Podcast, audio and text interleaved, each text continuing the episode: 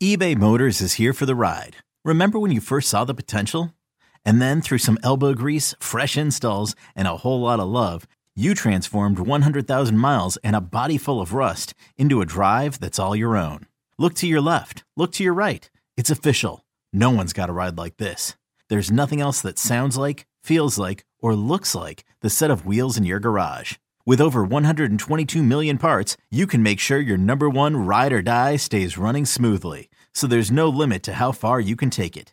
Brake kits, turbochargers, engines, exhaust kits, roof racks, LED headlights, bumpers, whatever your baby needs, eBay Motors has it. And with eBay Guaranteed Fit, it's guaranteed to fit your ride the first time, every time, or your money back. Plus, at these prices, well, you're burning rubber, not cash. Keep your ride or die alive at ebaymotors.com. Eligible items only. Exclusions apply. And welcome, folks, to the Michigan Insider Signing Day Extravaganza, as we call it. Two hours of breakdown of Michigan's 2023 recruiting class, one that just added Jyaire Hill to the fold it, it, was expected if you followed us over on the MichiganInsider.com. But of course, Steve, if you if you bragged about not having a subscription and then criticized us for being wrong, well, obviously you deserve to be kept in the dark. As a lot of folks who were ragging on Brice for his crystal ball uh, found out uh, the hard way that they were in the dark because they weren't members of the site. Welcome, my friend. How are you? Good. Yeah, I, I, I think I told you before we got. I was waiting to call a couple people out like all day. Uh, you know, it's kind of a cathartic cathartic feeling. You know, uh, when when like I said, we were, I'd say like pretty much supremely confident what was going to happen. I, I think we had even more confidence when he left Michigan off of the top group. You know, and credit honestly, here's the other credit to our message board for the most part because I think you know when we we cover it day in and day out or whatever, and, and we kind of give people the lay of the land all the time. And I think a lot of our, our users they they start to understand how recruiting works themselves, right? And like so there was not as much there were some, there was a little bit, but not as much panic about Michigan, you know, being left out of his top five or whatever uh, yesterday as, as maybe you would have would have thought. You know, if you're not following recruiting at all, maybe it would have been a little bit of curveball. But our site, I think our, our board members did a a really good job of like really kind of understanding that they know how the recruitment's gone. Uh, they know the the you know that these guys can pull that that head fake type deal every once in a while. So uh, you know, yeah. So credit to our credit to our subscribers. And uh, yeah, there were just a couple. Not everybody, you know. Some people were just like, "What? I don't understand." a couple clowns needed to get dunked on a little bit, though. I thought, you know, especially you know Brice put it in. I, I, we've had ours in. Brice put his in, you know, and didn't turn around, didn't look back on it and uh, you know it paid off. So so yeah, no, it always feels yeah, it always feels a little a little good to put people in their place. You know when they try to try to kind of you know take a shot at the site and the work that we've been doing. Yeah, man, it's it's hard work keeping up keeping up with all of these recruits. Uh, but we have the best team in the land, the best network in the land, and uh, our first guest coming up, the first member of the class is going to join us is a young man that Alan True has been advocating for. He's this is a guy this is a guy who he's been pushing for to move up in the rankings, and he has. And frankly, because Allen is so high on him, I'm not convinced that his final ranking is in the books. I wouldn't be surprised if our next guest or if our first guest doesn't wind up in that four star range. I think that's how Michigan sees him because, Steve, when you look at Rob Pierce, he brings the kind of positional versatility that Michigan covers covers up front. I think he's nimble enough to play outside uh, and to maybe be uh, a Mike Morris type. I think he's physical enough to be kicked inside and play three tech. If they want him to do that, he has the frame uh, to to add some more weight if he wants to do it, or if he stays right around 290. I think he could be effective at that at that weight. I think this is a footprint guy that Michigan is convinced can come in and be a real piece to the puzzle for him moving forward big time. I like uh, I like the like a Chris Jenkins type potential as far as a run a run stopper. Uh, you know, I think that's one thing. I think even uh, when I was on with I was on with Brian and Seth earlier. Brian read a quote from his head coach saying that you know the kind of kid who who went to him and wanted to know how he could get better at watching film. you know, and if Jim Harbaugh's listening right now, he's he's probably got a wide grin on it. Like you know, like you hear those things. Those are the types that any coach is going to love hearing that. But Harbaugh, like that's the type of guy that that Michigan uh, really likes to build their roster with. And so, you know, I think it will, will and we'll be able to ask him is is you know, feels like he's a kid that's worked really hard in his game. That 89 bump that he got from 24, he was at an 85 I mean, to go from an 85 to an 89 is a massive bump. And like you said, Sam, I think if Allen was in total control, he would be even higher than what he is now. So I think there's still a possibility for that to happen. But yeah, either way, Michigan sees him as a, a top of the line type talent. And Brice Marich joins us live from Semaj Morgan's announcement ceremony. We'll go to you in a second, Brice. But right now, we got to bring in the first member of Michigan's 2023 class to join us here on the broadcast. Rod Pierce joining us now.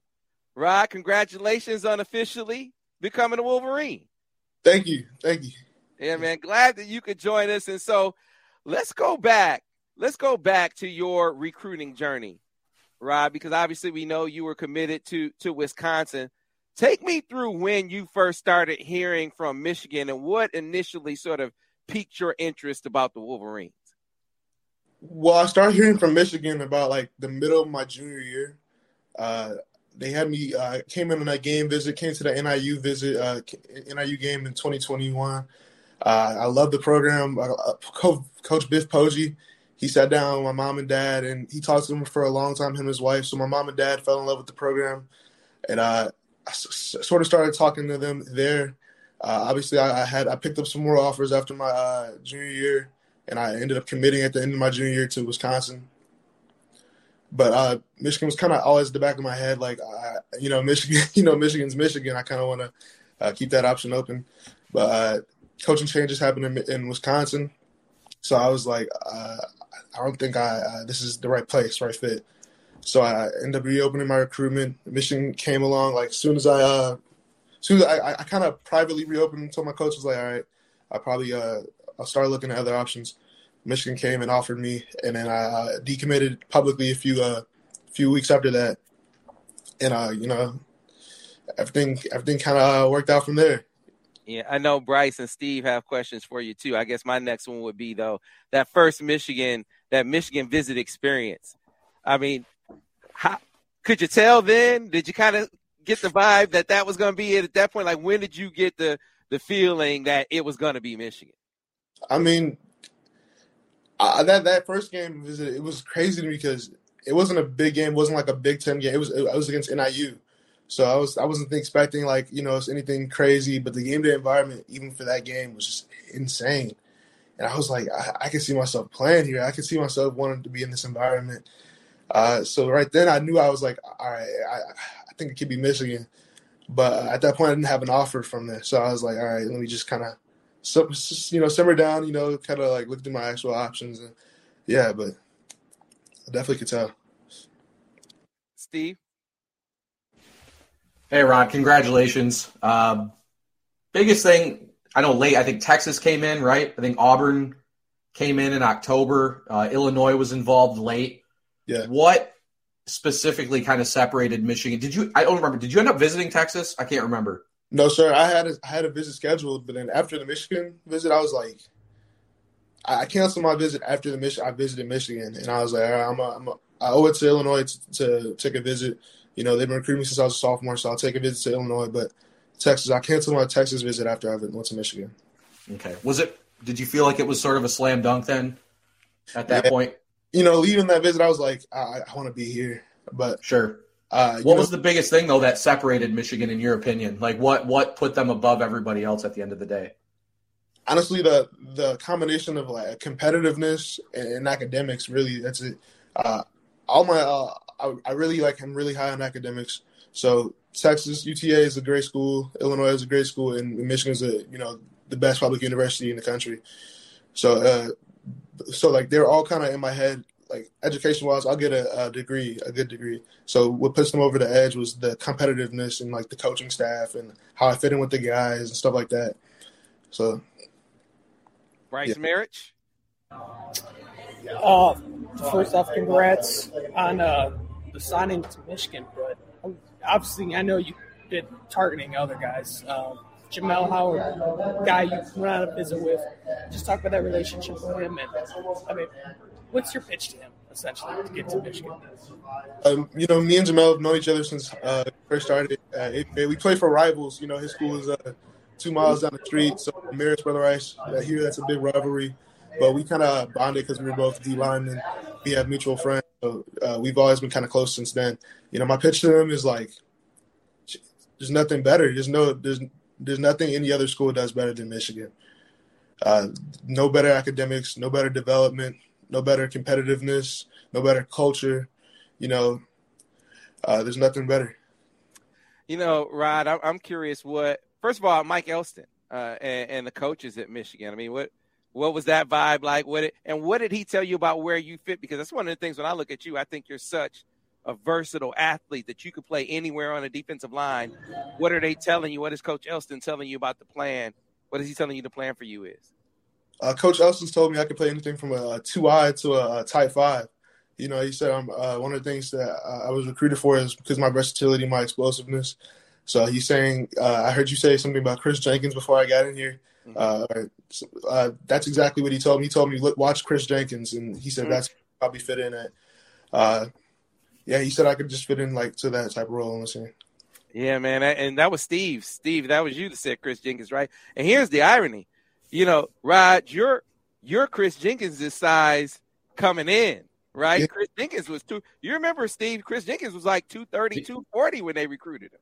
Yeah, the one thing Chris had though is his dad. You had a dad that's an All-Pro defensive tackle. He had that. He had that weight, the blood, you know, in his blood to gain the weight. But yeah, Rod, you're already there. And I, I there was one thing I noticed uh, on even on your profile. Sometimes we put like coach quotes and stuff, and your coach made a comment about you really working hard to improve your ability to stop the run. Right? Is is is that something you think the last year or so or whatever is that is that where you think you've come furthest in your game? For sure, you know everybody focuses on the uh, the flashy pass rush. Everyone wants to get sacks. Everyone wants to get uh, pressures, but I, I really like kind of have to like uh, take a step back and really like think about high school Illinois football, 80% run. You know, it's saying like most people are going to be running around trying to pound the rock, triple option. Uh, you know, a lot of people are trying to pound the rock in Illinois football. So I was like, I, I got to get good at defending the run. So that's what I focused on this whole offseason, uh, reading blocks, you know, kind of uh, stuff like that. Yeah, coaches, do the coaches, sorry, ahead, no, do coaches have like wide smiles on their face when they hear stuff like that? Because you're right. I mean, most guys want to focus on the pass rush, the the sacks, the pressures. But when coaches that you're are recruiting, or even the Michigan coaches hear that you're focused on stopping the run, I can't imagine how excited they are to hear something like that, right? Oh yeah, I mean, I mean to me, it's most fun. I, I, sure, I, sure. I like I like stop and run. It's my it's it's fun. You know, it's uh, it's not the flashiest thing, but it gets you it gets you tackles if you you know. I kind of like it. Yeah, it's, you you definitely a hit with the fans No, you're a hit with the coaches. Uh, I, I'm curious. Two things I wonder how how they impacted you, Rod. Number one, how impacted were you by how they did on the field? I mean, Michigan obviously killed it during the season. Oh, yeah. Did that did that impact you? And then also, Michigan's presence in the state of Illinois over the last few years really seems to have grown. Obviously, a couple years ago, you got J.J. McCarthy uh, kind of leading the way with that crew, and Tyler Morris and that crew coming in, and Tyler McLaurin and those guys, and AJ Henning. How big a deal was it the Illinois presence on the roster? Did any, either of those things affect you and your perception of Michigan? You know, it wasn't the hugest factor, but it definitely made it a uh, made it a, uh, definitely a plus for me. You know, guys, you know, uh, AJ Henning, JJ McCarthy, Illinois legends. You know, T- Tyler Morris, uh, they're Illinois legends. So kind of a the, and the, there's a big Michigan fan base in Illinois, so that was kind of the, a big push for me. Uh, you know, it was it was, it was really it was it was, good, it was good. It was, good, it was definitely a plus. All right, so we know it sounds like you're recruiting Jamel Howard, right? So you're recruiting Jamel. Are there any other guys that you're that you're targeting at this point, even if they're underclassmen? Because I know there are a few Illinois guys. You got Justin Scott, yeah, yeah. Who's a big target? of Marion Stewart, who's a big target? Marquise Marquise Lightfoot, who's a big target? You know any of those guys? You talking to any of those guys about Michigan? Oh, oh, oh one, one more, one more. How about younger brother? Younger Oh, brother too. Gotta Yeah. gotta recruit him. Oh yeah, yeah. He knows where he knows where to go. But I, I'm, I'm I'm definitely recruiting my boy Justin. Justin, me and Justin, I've been I've been recruiting him for a minute. You know, I'm trying to get him over to uh, Ann Arbor with us. Uh, Justin, I'm hoping my little brother, obviously Christian. He kind of has to go to Michigan now. I'm trying to I'm, I'm trying to like force him to come to Michigan with me now. You know, I want to play with him again. Uh, there's a lot of good talent, like especially uh, Eddie Tuerk. Eddie Tuerk for Right. Lyons Township. He he's really like we got some dogs, especially in the D line at Illinois. We're kind of underrated in that position, but uh, we have some dogs, like especially in the younger class as well as. And, and so I guess my last one for you, and guys, if you you can chime in if you have any of us. But what's the plan for you now? With your recruitment out of the way, uh, what's ahead for you in winter and spring? When do you report to Michigan? I, I report to Michigan June 6th, and until then, I'm just working. You know, I want to get on the field, I want to play, so I'm just working. I'm working as hard as I can, coming to college ready. All right. Well, Rod, appreciate your time. Congratulations on this decision, and we'll see you when you get to Ann Arbor. Thank you. All right. As Roderick Pierce, folks, uh, one of the members of Michigan's recruiting class, one of the recent additions to the class. Michigan successfully flipping him in the end uh, as he decommitted from from Wisconsin. Uh, you know, put himself back out there. Illinois was a was a factor. Uh, he visited there the weekend prior to committing to Michigan, but Ryan Walters left that. I think he would have committed to Michigan either way, fellas. But the fact that Ryan Walters left kind of made it a foregone conclusion. At least that's how it seemed to me. I wonder what you guys think. I think so. I mean, it's hard not to kind of like what we said with Jyaire Hill, right? I mean, similar, pretty similar situation there. I agree though more this one Pierce I think still leaning more towards Michigan. The Hill one maybe would have been a little bit more uncertain. Uh, but yeah, I mean, either way, like you said, I, you know, we talk how many kids we talk to every cycle that signed with Michigan, and you're like, yeah, this kid is a fit at Michigan. This kid Right. knows what you know what I mean. Like Yeah. crystal clear example right there. Not only just the the just the, that passion for the game. You know, it's like you hear a kid saying that his favorite part is stopping the run. You never hear that Right. from a defensive lineman. You know, so so like I said, if if, if any of the staff was listening, I think they'd be uh, smiling like crazy right now. But but the other thing too to remember that was kind of interesting is uh, he just flat out canceled the Texas visit. I mean, that's a pretty significant little nugget. You know, if you're Michigan, considering you know how well Texas is recruited. Uh, well, not just under Sarkisian, just always. You know, Texas is always a a, a school that's going to recruit uh, big time players. So you know, for him to just flat out cancel that visit after seeing Michigan, I think is, like I said, a good indicator that Michigan obviously still resonating with with top guys every year. Yeah. Brice, uh, you know, you're live on location at Semaj Morgan's uh, announcement or his his ceremony. He's already announced and signed and all of that, right? Uh, so kind of bring that up, but I want to give you a chance to dunk on some people, Brice. I want to give you a chance to do a victory lap, man, because you put in a crystal ball on Jyaire Hill, and like 20 seconds later, you like you trying to get right. You try to give Steve Clinkscale a heart attack, trying to try to make Brice look bad by not putting Michigan in the top five, but people were kind of trying to give it to you on Twitter. So what do you have to say to those folks? Listen, listen. What, Oh my god! I, I think with that recruitment, there was so many twists and turns that we kind of figured there'd be another twist and turn. It, it just wasn't going to end. Mike up in front of your mouth, right? There you go. There you go. It just wasn't going to end that way. Um, I think the biggest thing with that recruitment was Hey, Miles, come sign we this there's right quick. gonna be Mr. twists Reed, and we got to turns, leave. Yeah. So I just think at that point it was it was a matter of can they see? And obviously Clink got the deal. It's big time. That's a big time recruit. That's a guy we we all talk about had to land. I, I think it's pretty simple. It was a must land. They landed him. I think he's got a chance to play right away. We'll go from there. And actually, I got a guest here. Well, we got we, before we get to your guest. Okay. You got it. we got Jason Hewlett about to come on. So do this. The other the other headset, turn it down all the way down or mute. Be a mute button on the uh, on the mixer there. There's not a mute button. Turn the gain all the way down. So that was muted. And then we'll get Jason Hewlett on, who, fellas, we all have our picks for. I think you just turned yourself down, Brice.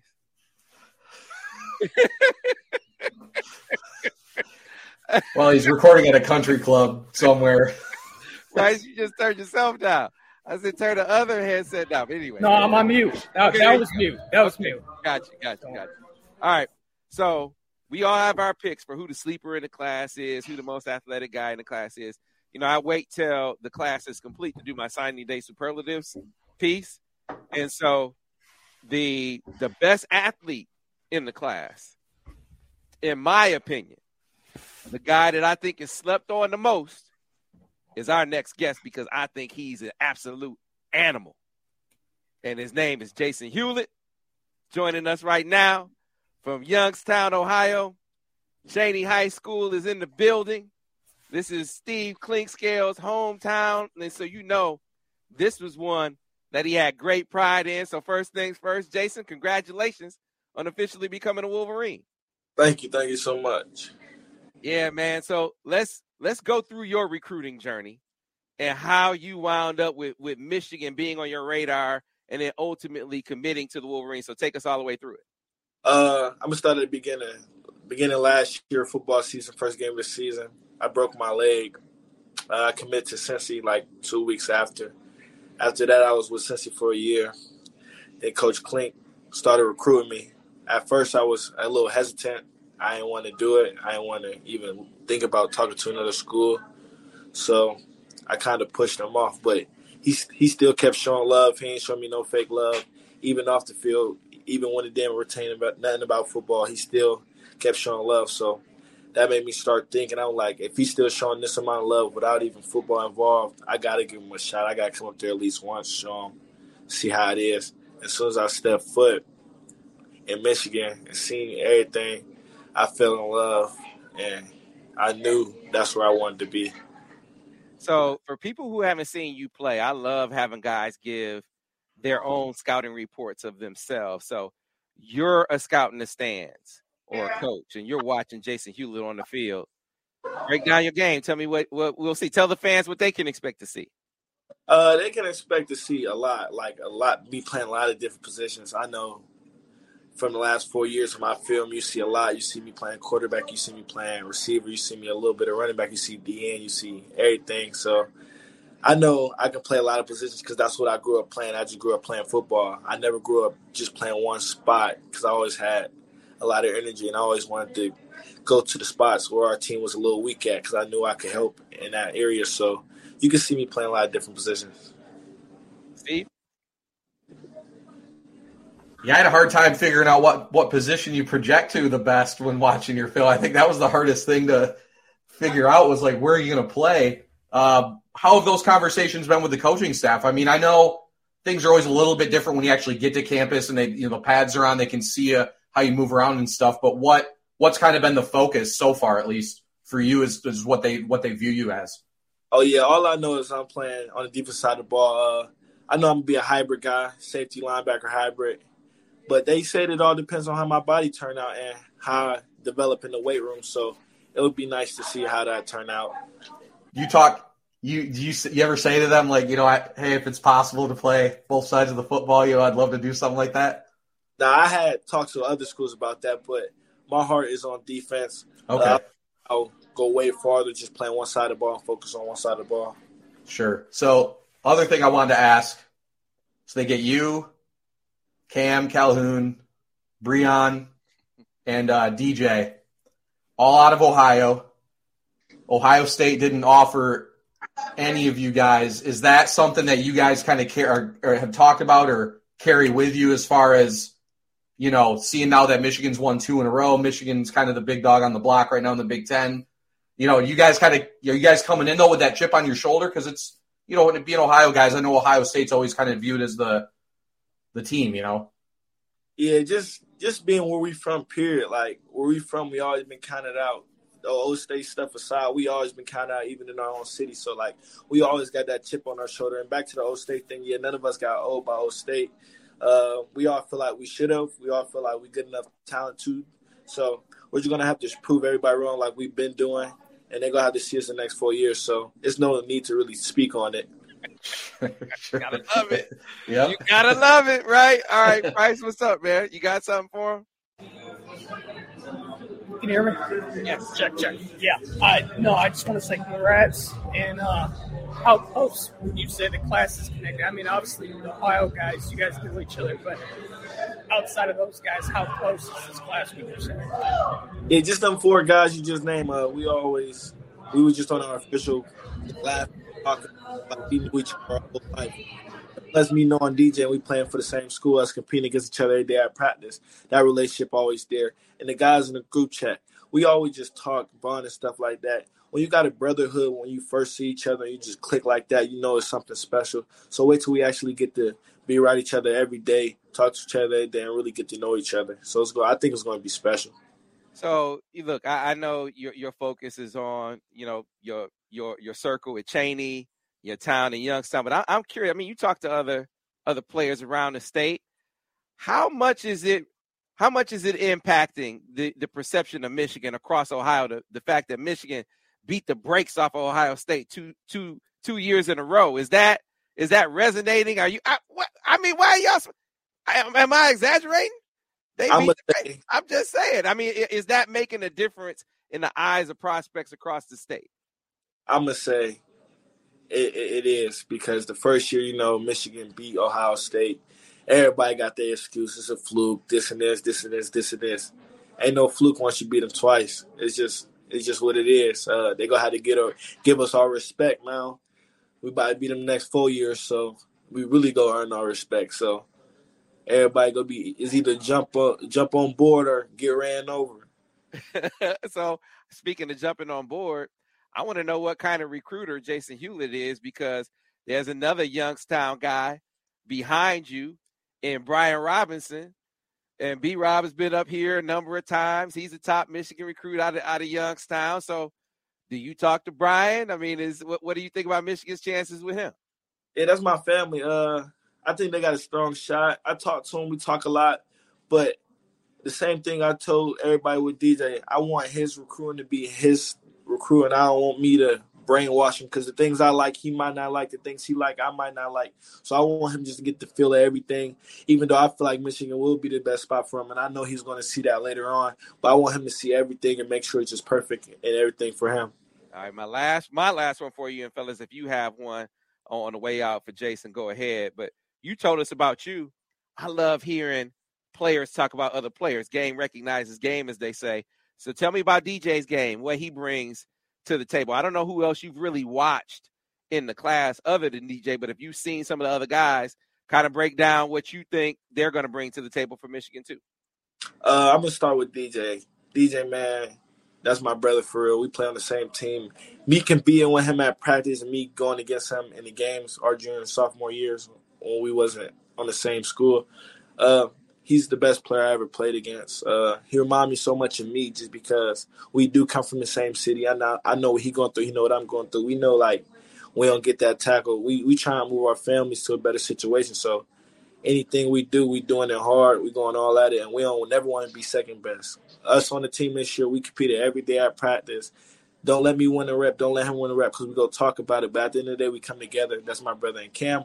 I we was watching in the hotel. We was watching each other film. Cam, man, that that man can hit for real. Uh, nice ball skills. Everybody ruled him out because he's a little undersized, but he played big, and that's all that matter. He gonna be special. DJ gonna be special. The whole class gonna be special. So we just gonna shock everybody. Maybe it's a pipeline starting. I mean, you know, Steve Clinkscale, you know, he loves the state the recruiting the state of Ohio, and it seems like that's on the uptick. No, Clink had a lot to do with that. Definitely had a lot to do with getting you there, uh, Jason. So again, congratulations on becoming a Wolverine. What does the what does the the you know the next few months look like for you? I mean, when do you report to Michigan? Uh, I'm going in the summer. These next few months, I'm gonna be playing basketball, running track, and just to touch back on Coach Clink, I think everybody fall in love with him because he don't never lie. He just keep it real. He don't juice up nothing. He ain't promise you nothing, and that's what that's what I wanted to hear when I went up there on the visit. They say they ain't promised me everything like the other schools promised. They ain't promised me playtime. They ain't promised me this. They ain't promised me that. That's something Coach Clink don't do. He don't promise me nothing. So I really enjoyed that. Everybody else promised me something. Coach Clink just told me how it is. You come up here. It's big dog. We top two teams in the country. Like if you come in here slacking off, playing around, you're not gonna touch the field. You're going to just be one of them other guys that they used to talk about. So that's what I that's what I really enjoy. Just the honesty. Big time, big time. Jason, congratulations, man! Can't wait to see you do your thing. We're gonna have to come down and watch you on the hoop court. You got some game? Yes, sir. I averaged 22 this year. We just played St. B's. I we lost, but I ain't got no excuse. But them refs need to get checked out for sure. Jason Hewlett, appreciate your time, man. We're definitely coming to check you out now. So we'll see you on the hardwood here in a couple months. Yes, sir. All right. Thanks a lot. That's Jason Hewlett. Hey, that's my pick, fellas.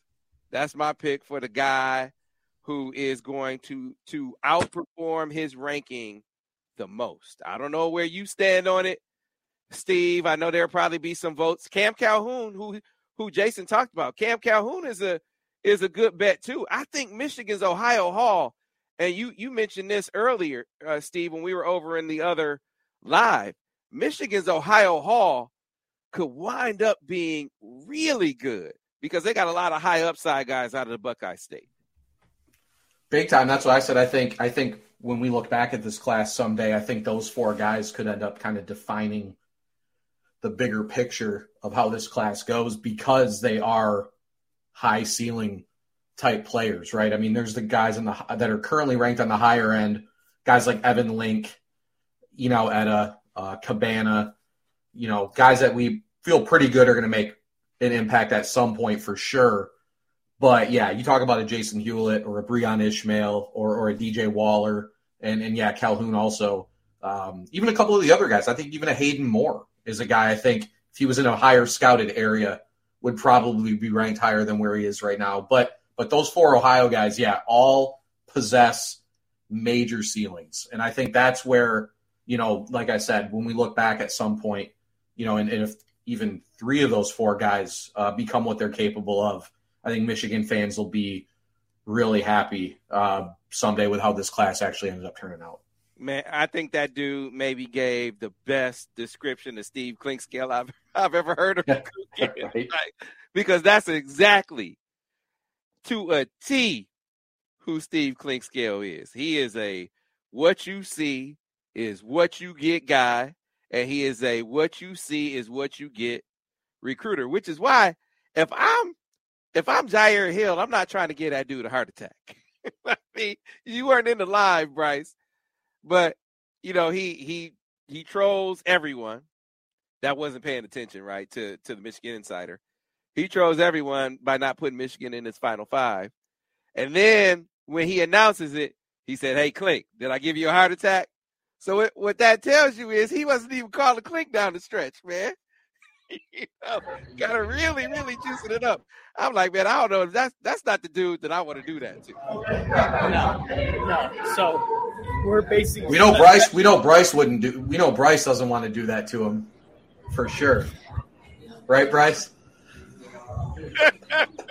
well, listen, everyone. I, have been knowing. I've been knowing Clink, uh, so I can tell this story now. I can tell this story now. How I met Clink. It must be about 15, 16 years ago. And I don't know how he got my number. And he was like, "Hey man, you recruiting my guy from Michigan?" And I said, "Who is?" now you know me.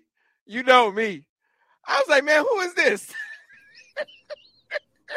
he was working in Illinois at the time. I said, hey man, I don't I don't know you, you don't know me. I said, man, I'm not recruiting anybody from Michigan. He said, well, you talking this dude about me? I said, man, they offered him a scholarship, they're recruiting him. And so I'm interviewing the dude. I'm not recruiting him from Michigan. And that's how I got to know Clink from from that point. Like, you know, he's a what you see is what you get guy and, and that's that's that's how I am, kind of thing. So that's how I got to know Clink, and that's but that is why I say that's the most you know accurate description I've ever heard because he's the kind of guy if he has a problem with you, boom, he's he's gonna pick up the phone and let you know he has a problem with you, right? Uh, so he's honest. He's very, very he's, honest. When, and the best part of that whole interview is he said, Oh, by the way, I want to say one more quick thing about Clink. You, you know what I mean? Like these guys, even though he's honest and he's so straightforward and he's like, people can even say tough, they respect him. And you could see that. You know what I'm saying? And that's the biggest thing. And that's why they're landing kids like him out of the Youngstown area. It's not just because he's from the same area. Because I went to high school with people I don't like. That doesn't mean crap. But the thing is, he connects with them. And you could see that in that you know interaction you guys had with Jason. This episode is brought to you by Progressive Insurance. Whether you love true crime or comedy, celebrity interviews or news, you call the shots on what's in your podcast queue. And guess what? Now you can call them on your auto insurance too with the Name Your Price tool from Progressive. It works just the way it sounds. You tell Progressive how much you want to pay for car insurance, and they'll show you coverage options that fit your budget. Get your quote today at progressive.com to join the over 28 million drivers who trust Progressive. Progressive Casualty Insurance Company and Affiliates. Price and coverage match limited by state law. All right, so you said you had a guest. Do you still have a guest, or you want to? We gotta delay Uh, it. Let's delay it. Let me let me go get someone right now. I'll- Okay. I'll, be right back. Okay. two, do what you got to do. So see if I you, you guys got to understand how this works out. Uh, go ahead, Brice. Go ahead and do that. You know, put the microphone down.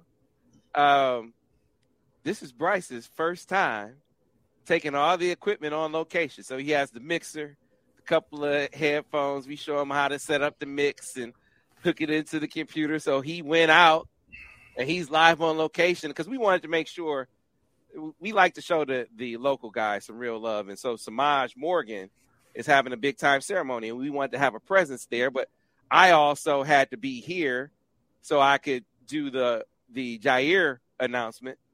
I can only imagine how bad it. I mean, as, as bad as the audio and video was, with, I can only imagine what it would have been like if I was on location out there too. So I see where we're going now. we have Amir Herring joining us now. Amir, who we talked to on the morning show, now is finally had an opportunity to sink in that you're officially a Wolverine, Amir. So, what does it feel like, man, to be able to walk around town saying you're officially signed with Michigan? It just feels really good, just overall. You know, I've been signed for, I mean, I've been committed for five months. So just getting the time to finally say I'm officially a Wolverine and moving in on campus, you know, getting started with this group of guys that's in our recruiting class. I didn't ask you this this morning, so we can get into it now. And I know Brice and Steve have questions for you. I've watched you a ton. Brice and Steve have too, but we have a lot of people watching now who've never seen Amir Herring. So break down your game. What will they see when they watch you on the football field? I just I just finished guys. That's really the name of the game. I'm a road grader type of player who's gonna bring, you know, technique in this game in the run in the run game and the pass game. I'm a very technical player, very smart player, and I'm always gonna be prepared really when my name is called at any position. And I could play around the offensive line, either tackle, guard, or center. Steve? Amir, what what stands out about Sherrone Moore? I mean, obviously Michigan's won the Joe Moore Award twice now. We know that they can produce offensive linemen, but as far as Sherrone Moore as a, as a coach and a guy, like what what stands out about him? What do you maybe what do you think makes him as effective as he's been for for the Michigan offensive line last two years? A lot of the guys in the room, it's a lot of unselfishness. So just a lot of the guys they bought in really to the program that Coach Moore has set in the offensive line room. We want to finish guys, we're road graders, and we're gonna be technicians on the field. Have they discussed? I know you'll be an interior guy. I'm sure. Is there is it guard or center? I mean, or is there no or is there no set spot where they really kind of look at you for It's right not- now? It's not a set spot, but I'm for sure gonna be an interior guy at guard and center. You know, Coach Moore likes the flexibility that I have as a guard and a center. He sees, you know, a lot of future in me at both positions. Brice Marich? No, I mean, I've seen, you know, Amir, we've seen you at camps, what, since your freshman year even. Um, you mentioned you excited to go block for Donovan again. Can you just talk about that pipeline that West Bloomfield has with, uh, I guess, Michigan? Well, what do you think about that going into that? West Bloomfield, they just have a rich tradition of really guys that's going to the next level. And, you know, with me and Semaj going to Michigan, you know, we're creating a little pipeline to Ann Arbor. So just overall, I can't wait to see, you know, who we got next coming in the system through West Bloomfield, who's going to join us in Ann Arbor. I, am curious, uh, Amir, because I mean, it, we watched you grow up, watch you grow up in the game, watch you grow up as a young man. I felt like we watched you grow as a leader this year, right? I mean, because this this year it was your team, right? You and you and Semaj, this was you guys were looked to. Now I won't forget after the the Rochester Adams game, you guys lost, and and it, it wasn't just that you got beat; it was that you guys played uncharacteristic mistakes. You know, guys kind of losing composure, and that's what you seized upon. You were talking about how, hey man, we got some things to correct beyond, you know, some of the mistakes we made on the field. We got to correct ourselves when it comes to composure and dealing with adversity, and that really struck me as you maybe kind of seeing guys were looking to you to kind of set that lead. How was that something that came naturally? was that something that you had to focus on doing, becoming that kind of leader? Naturally, I'm a lead by example type of guy. I'm really not a big talker to people, like talking to people. But just overall, I know I needed to step in that role and like just we needed to clean some stuff in house really after that loss. So just me, I had to step kind of in a different role and be more vocal. So that's what I had to do in that moment for my team. Whatever my team needs, I'm going to do for them and whatever it takes to really clean up the mistakes that we need to clean up. That's what I'm going to do. Yeah, I, am I'm, I'm also curious as you as you look at this class. I mean, did you lay your hands on a lot of guys in recruiting? I mean, were you were you actively kind of helping to bring guys into the fold?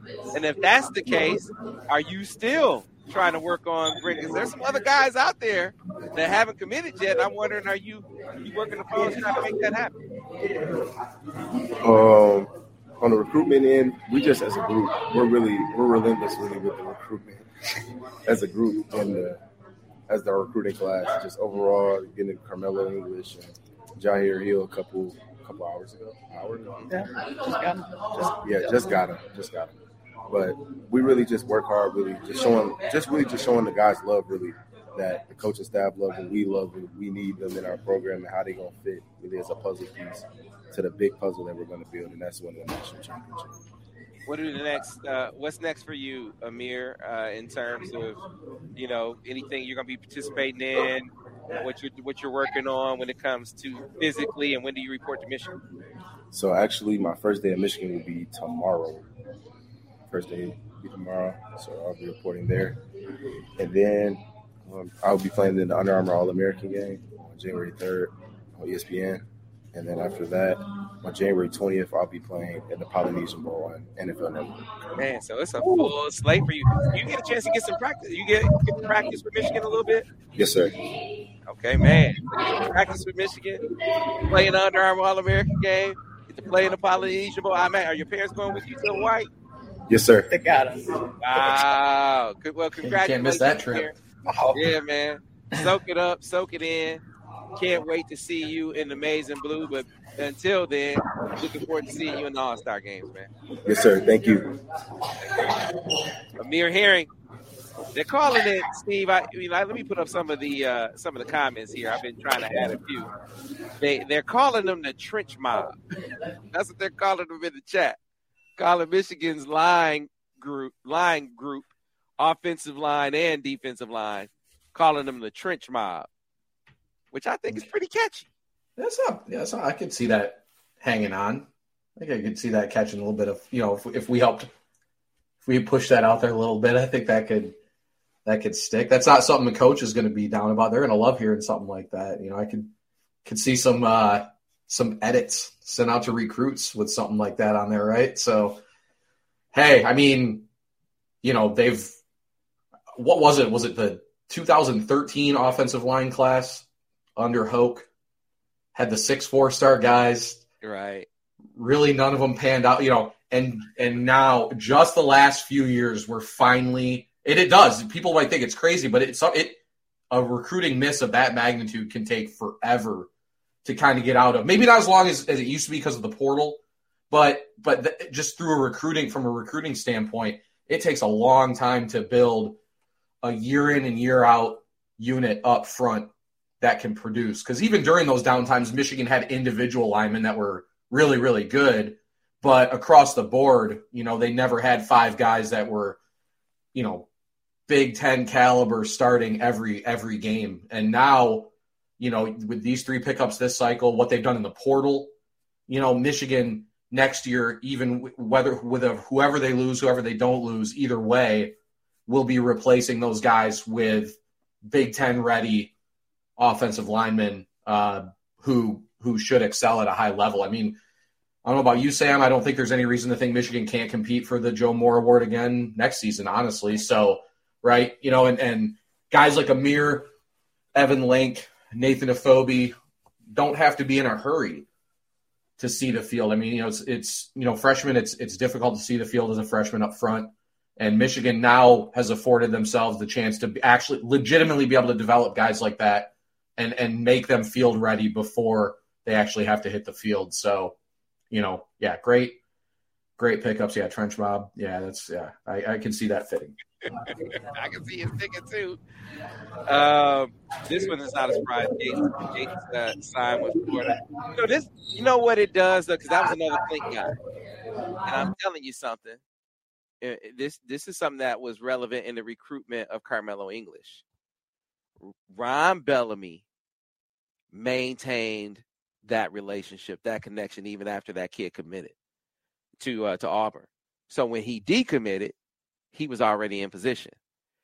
You that is a strategy that I think applies to recruiting more broadly. Now, not just about guys who might decommit, but guys who are going to hit the portal. Fellas, I mean, if if if you're a coach now, you better not be burning bridges. You not better not be getting in your feelings about losing a guy, Uh, because there's a decent chance that an opportunity is going to come back around for you to maybe have another bite at the apple. So you may you end on good on good terms. You have a, a good rapport because if they hit that portal and we see Michigan killing the game in the portals, I want to kind of seize upon that conversation a little bit before we start getting back to guests. But you better be wor- keeping that in mind. I need to keep this relationship because there's a chance you're gonna have a, a, there's a chance you're gonna have an opportunity to recruit him again, Brice. No, I think that's a great point. You know, the other thing with it is, um, I think when you're looking at their portal recruiting, they're being selective. I call it portal shopping essentially, and they're looking for the guys that fit what they need, but they're not just quantity, they're quality as well. And I think that's the biggest difference when you look at some of these schools who's taking 20 guys and looking at basically flip a roster compared to Michigan, who's basically looking for more plug and play sort of players. And when you're looking at that too, biggest thing we've talked about is culture. And four of the seven are captains, and the other three, Sam, are guys that they highly recruited coming out of high school. I mean, you look at Ernest Hausmann. That's the guy they really want out of high school. Myles Hinton. That's another guy they really want out of high school. Um, and like I said, with the captains, you got Jack Tuttle, captain. AJ Barner, captain. You know, all all these guys. So you could see, you could kind of see the plan of attack, how they're approaching um, the portal. I think it's smart because, bottom line, I don't know if this recruiting class is where they wanted it to be, but how do you fix that? And how do you kind of make an instant improvement? Go into the portal, find a couple guys you really like, and turn it around. And I think that's what you're saying with this uh, recruiting class and just overall cycle. Yeah, it's a great segue, Steve, because you know we're going to have to dedicate a whole episode, a separate episode to Michigan's portal guys. We'll get those guys, try to get those guys on so we can interview them as well and introduce you to them. But Steve, when you evaluate this class and see where it's it's ranked just with the with the uh, incoming recruits, what is I can't remember what the last I think it was like 19 or 20, somewhere in the in the teens, right? I don't know where it's where it is now. 16th. It's 16th now. You're gonna obviously there's a disparity there when you consider they're arguably the number one team in the country. So fans understandably are saying, wait a minute, why are we number one in you know on the field and number 16 in recruiting? I get it. And there are some things that they can improve, no doubt. But when you add to the equation the work they did in the portal at least in my eyes, maybe not according to the 24/7 rankings. I, you know, they'll have them. They they'll adjust it for the uh, for the portal. I don't think they quite have them top 10, but to me, when you add Michigan's portal guys in there, I think it's a top 10 haul. it's really not that far behind. Like the 2020 class was ranked 12th. The 2018 class was ranked 22nd, the one that turned out that panned out so well, right?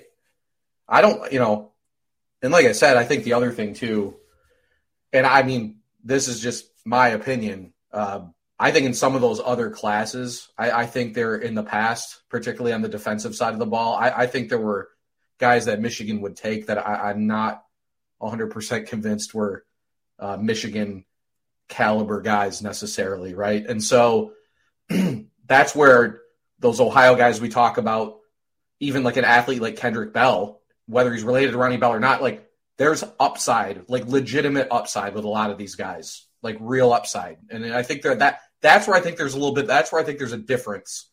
Um, you know, the top half of these classes is always going to be strong. There's you're always going to really be able to see the potential up front. You know, so a lot of times with Michigan, but but I mean, how many more classes do we have to to watch Michigan sign to understand how many of these lower ranked guys end up panning out?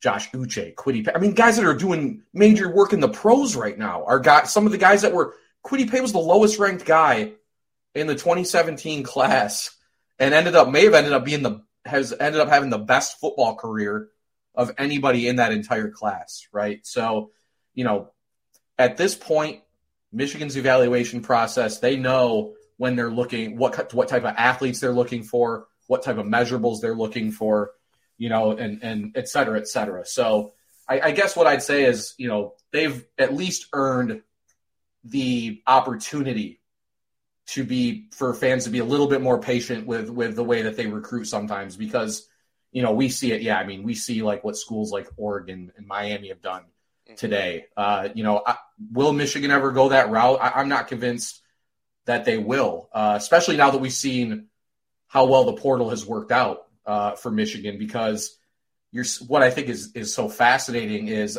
i think the portal may be the way for michigan because kids that are through their first, second, even third year aren't going to fall for all the bells and whistles that they may have as a, as a high school kid. They're going to want to go their, where they get the best chance to play at the next level, you know, while while earning potential like the NIL opportunities and stuff.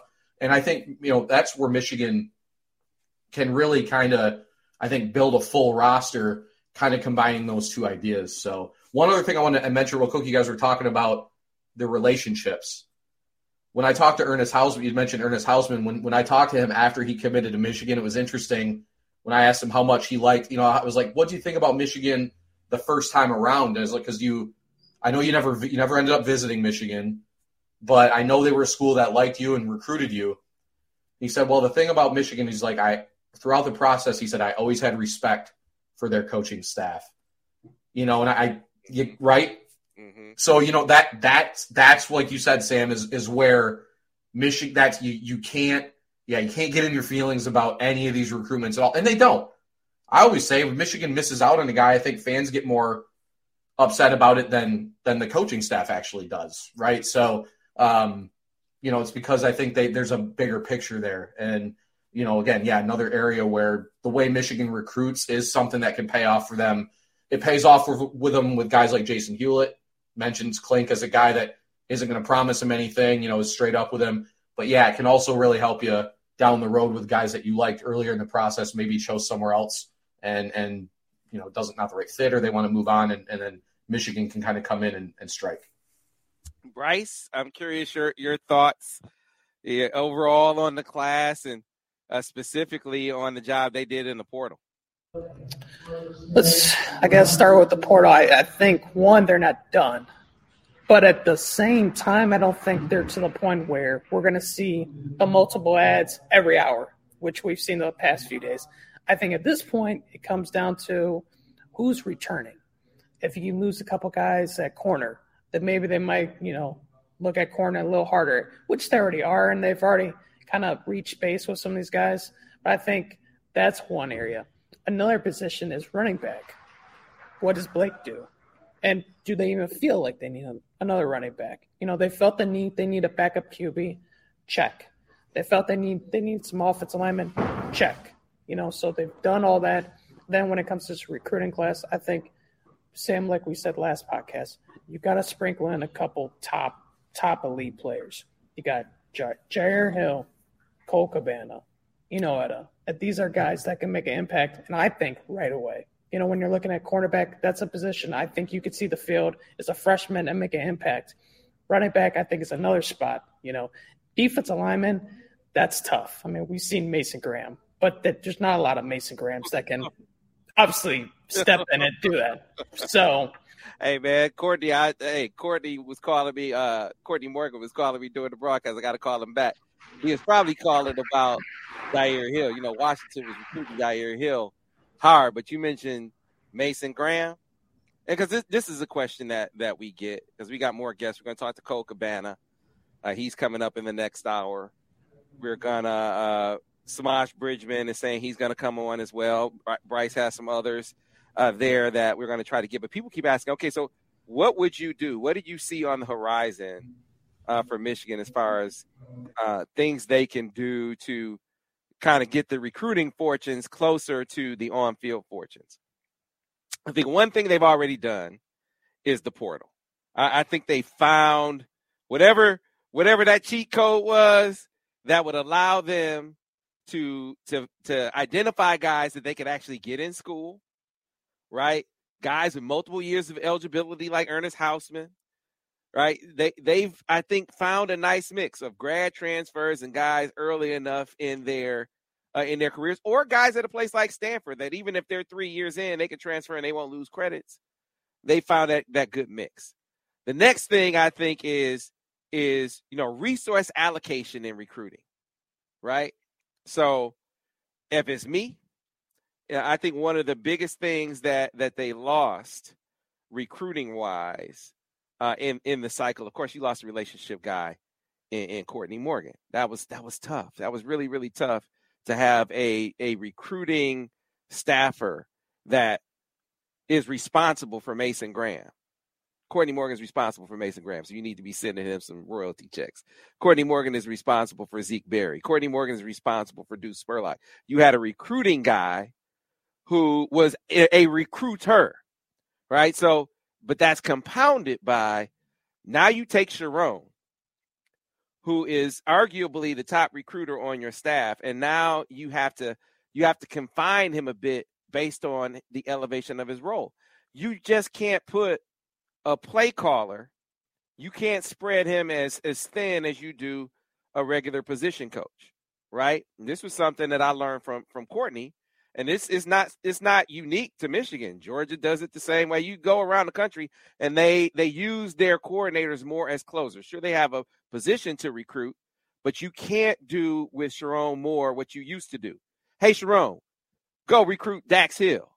Hey, Sherrone, go go recruit Darion Green Warren on top of your position, on top of your area in Illinois. You can't do that anymore. So who replaces that? My candidate, the guy that I would be, he would be my new Sherrone Moore. And I'm curious what you think about this, Steve. Jay freaking Harbaugh. Jay freaking Harbaugh. I would drop him on any of my top guys. Any any of my top guys that you kind of felt like you needed an extra sort of recruiting assist on be it a quarterback, be it a running back, wherever. Because think about it. Think about for a second the pros that Jay Harbaugh has recruited. Jay Harbaugh recruited Zach Charbonnet. Jay Harbaugh recruited, you know, Hassan Haskins as a developmental guy. Jay Harbaugh recruited Blake Corum, beat Ohio State for him. Jay Harbaugh recruited Donovan Warren, beat Ohio State for him. Jay Harbaugh recruited Colston Loveland, beat Alabama for him. The dude recruits pros. So if it's me and I'm looking for my my my new jack of all trades guy, that hey, you know, we might be lagging with this guy or lagging with that guy, and we you know we got a recruiter that might need an assist from someone else on staff. Steve Lorenz, Jay Harbaugh is that guy for me. Easy choice, right? I think I think you're spot on, Sam. I mean, definitely one of the. I mean, he had Najee Harris I mean, we all know, you know, we don't have to go down that road again, but Michigan, you know, he was the 1000% reason why Michigan, well, I guess we'll just say got as far as they did, I guess, with Najee Harris or whatever, however you want to put it. But yeah, I mean, and, and one of the better combinations in the country of has recruited his position really well and has coached his position really well. You know, Jake Butt wins the Mackey under his tutelage. We've seen what those guys that he recruited at running back have done the last few years. Uh, the other thing too, you know, and it's his eva- his evaluations. You know, even guys that didn't end up at Michigan, uh, you know, I'll turn on a game every once in a while or, or highlights across the country, and like there's just this weird pattern. Like I notice where like guys who are doing things across the country at, at different schools. I'm like, yeah, that was one of Michigan's like top guys. Like you know, it, no crap, no crap about it either. Like legit, you know, like these man, that was Michigan's like top target at running back a few cycles ago, or top three. You know, like Michigan was the first school to host Bijan Robinson on an unofficial visit. They were the first school to offer TreVeyon Henderson. These are Jay, you know, like there's there's just a, a he's always kind of been a step ahead, uh, both in the relationship building aspect, but really the evaluation process as well. I feel like so, uh, absolutely. I, you know, ties across the country. He's the definitely the kind of guy I think you could throw in any living room or any high school, and, and it's gonna is gonna make a legitimate connection with kid, parent, coach, uh, whoever, you know, and and yeah, you know, like yeah, because Sherrone did, yeah, what Sherrone did the last few cycles, you know, like, like Darion Green Warren's a great example. You know, as a guy playing at one of the top high school programs in the country, it's like, what the hell Sherrone Moore doing in California recruiting Darion Green Warren? Like, doesn't even make sense. And then it's like, oh well, yeah, he's the ace recruiter on the staff. I think Partridge kind of used to he sure did. fill that role for Michigan when he was there too. You know, as a guy that you can just you can you could basically you know he could fall asleep and you could put him on the pl- just put him on the plane and drop him off and he'll find his way to the high school and, and get you a four star kind of guy. So, um, but yeah, I think Jay and and you know Jay I know worked really closely with Chris Partridge when they were both on staff too. You know, as a guy that has soaked up and, and learned from from other guys and other coaches and stuff too. So yeah, I mean, absolutely would be the kind of guy I think you could send anywhere and have success. Good pick. A real weapon and a guy who I think is going to be. I mean, you, you, think about Sherrone being in head coaching uh, mentions, rightfully so. You think about Jesse Minter being in head coaching mentions, and rightfully so. Right there with him to me is Jay Harbaugh, uh, and it's a travesty that he doesn't get more more mention. That's not me trying to talk him into leaving. That's just me saying that that dude, he's he's coaching. He deserve it. He's he deserve it for sure. The ball, he doesn't get enough credit for the kind of coach he is, and he damn sure doesn't get enough credit. no, no. So this is one for you, Brice. Resource allocation. They got to figure out a way to make Denard more of a presence in in the recruiting staff circle, right? He right now it just seems like he's an on campus guy. Well, I, I, think like you're starting to see it. I think you're starting to see it. You see Chris Ewald, a kid from South Florida, is a 2025 guy. He's a top 100 player in that class, and I, I get it. He's three years away. So that recruitment can have tons of changes. But Denard had his fingerprints all over that recruitment. And I think he's a guy that, Sam, like you said, they need a u- utilize more. You know, I think when he first got there, he was a face, mm. which is good. But he's a face from 10 years ago.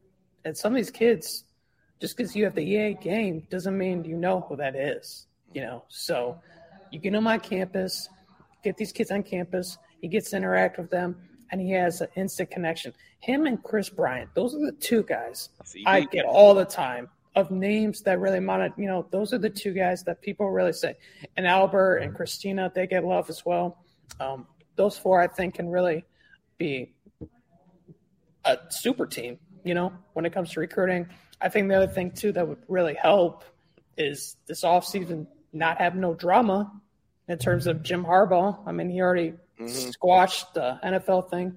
And then the other thing I would say with that is hopefully, hopefully you don't have too many coaches leave right. and you're playing musical chairs with some of these positions. Because if you keep some of these coaches intact and not move them, that should help recruiting as well. And then the last thing I want to put in, you pick Jay Harbaugh, I'd probably pick Ron Bellamy. I think Ron Bellamy is the guy I would start putting on your top guys. Because, yeah, I mean, yeah, I mean, hell, I mean, look, look, at look at the last the guys two, he's landed. Yeah, I'd say look at the last two wide receiver classes: Amorion Walker, Karmello English, Darrius Clemons, Tyler Morris. I mean, it's stacked. And what did we see Jay Harbaugh do? Stack the running back room. So that's a guy I would definitely start putting on your top guys. And you're seeing that already with Jadyn Davis.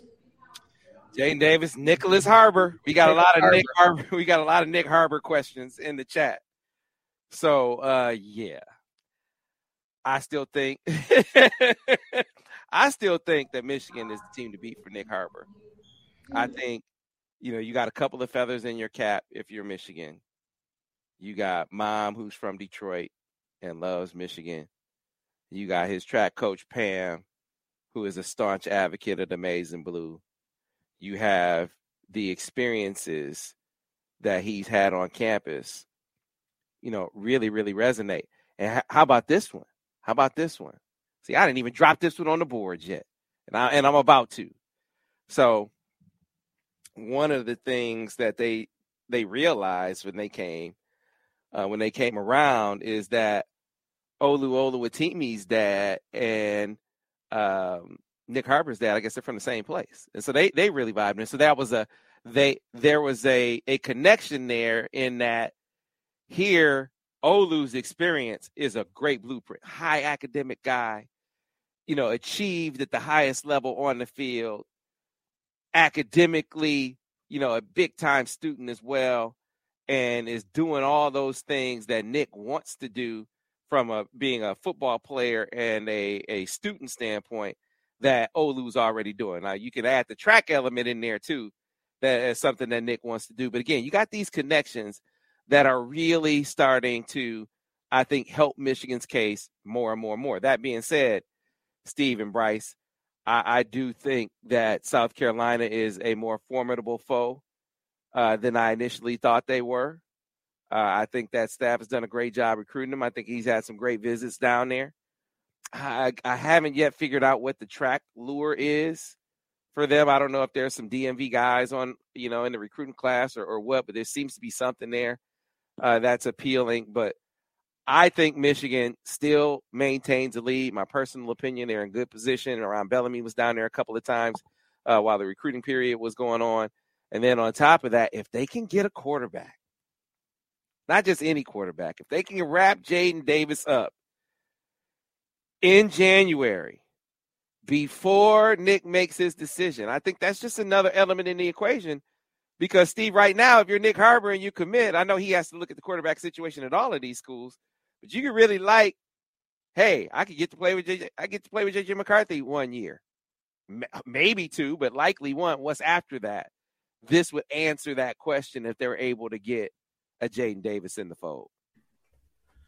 Yeah, I'm wondering how many twists and turns there will be in this one too, right? I mean, Maryland's making a major push. Feels like he's been on their campus a yeah, at least a couple times very recently. Uh, South Carolina, you mentioned, I think he's talked about wanting to visit LSU as well. They've always kind of been sneaking around, but yeah, Michigan, Michigan does have those feathers in their cap. Uh, yeah, I think a Jadyn Davis commitment from a perception standpoint is is always going to resonate. I, I, think a it could it could help them in a Harbor type deal, but I think it could also really jumpstart the 2024 class as well too, right? So, uh, but yeah, you know, Nick Harbor going to be a fascinating story, not just wherever he commits and signs, but just his whole college career is going to be very fascinating to follow because he offers a lot of things that I don't think we really normally see. So, um, yeah, I mean, we're he's probably going to be a topic of conversation every episode we record until Nash until the February signing day, right? I mean, it's like it's, it's only Every a few minute. other guys left, right? So every um, that's why I said that's why I wonder, you know, how many will there be?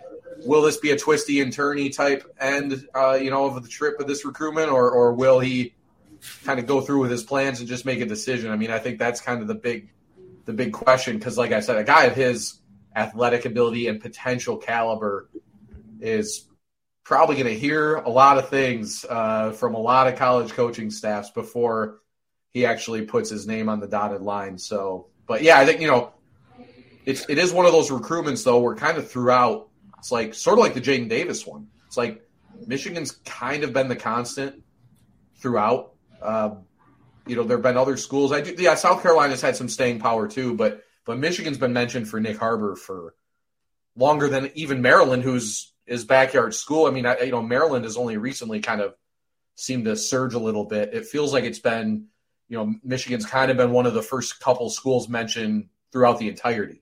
Uh, you know, so a lot of times that can mean good news at the end of the day. It did with Jyaire Hill earlier. Um, it did with a lot of other guys, other guys that have committed to Michigan over the years. So you know, it could be something to kind of think about with Harbor as things eventually wind down. People were asking, what is he? Um, you know, obviously he wants to be a receiver. He's a receiver by trade. I think that's what he right on wherever he goes. I think it it lends itself to him being the high level track athlete that he aspires to be. He aspires to be an Olympian, which is why I said early in the early going, stop talking. Look, you want to recruit the guy successfully. Stop talking about defense. I mean, I understand why people were saying that, but do you want to get him? Or do you just want to be talking about where his greatest upside is? Because the fact of the matter, I think he has great upside wherever he plays. He might be closer to being an impact guy on defense than he is on offense, but he can get there on offense too with some development. When I first went to sit down and talk with him, he compared himself to Megatron and to Kyle Pitts, right? Crazy, as I said earlier, that he's faster than both of those guys right now. But where do I see who do I see him being more like down the line? I actually think it's Kyle Pitts, right? I, I think he'll be more that flex sort of super ultra hybrid uh, tight end guy, you know, because Kyle Pitts is not your classic tight end. He's, you know, he's not even, you know, he's not even Travis Kelce. He's he's on a bigger Vernon yeah. Davis is what someone said. Crazy thing is Kyle Pitts faster than Vernon Davis. Well, Nick Harbor is faster than them. And if you're Michigan, I'm selling the crap out of this because think of, think about Nick Harbor in Colston Loveland's role. Because Colston Loveland is going to take what we just saw, what we just saw Luke Schoonmaker do in terms of targets and turn it on its ear. Yeah. So if you put you put Nick Harbor in that role, Brice, are you kidding me? How many targets? I mean, you're involved in everything. You're the H guy. You're the rapper in, on split zones. You're gonna be coming across and on duo kicks. So you're gonna be in the in the run game, right? You're gonna be you're gonna be the the, the tight end or the H guy running line routes, running wheels, running seam routes. They're gonna split you out, put you in mismatch situations. You're gonna get 10, 12 targets a game. I mean, it's I'd be selling easy.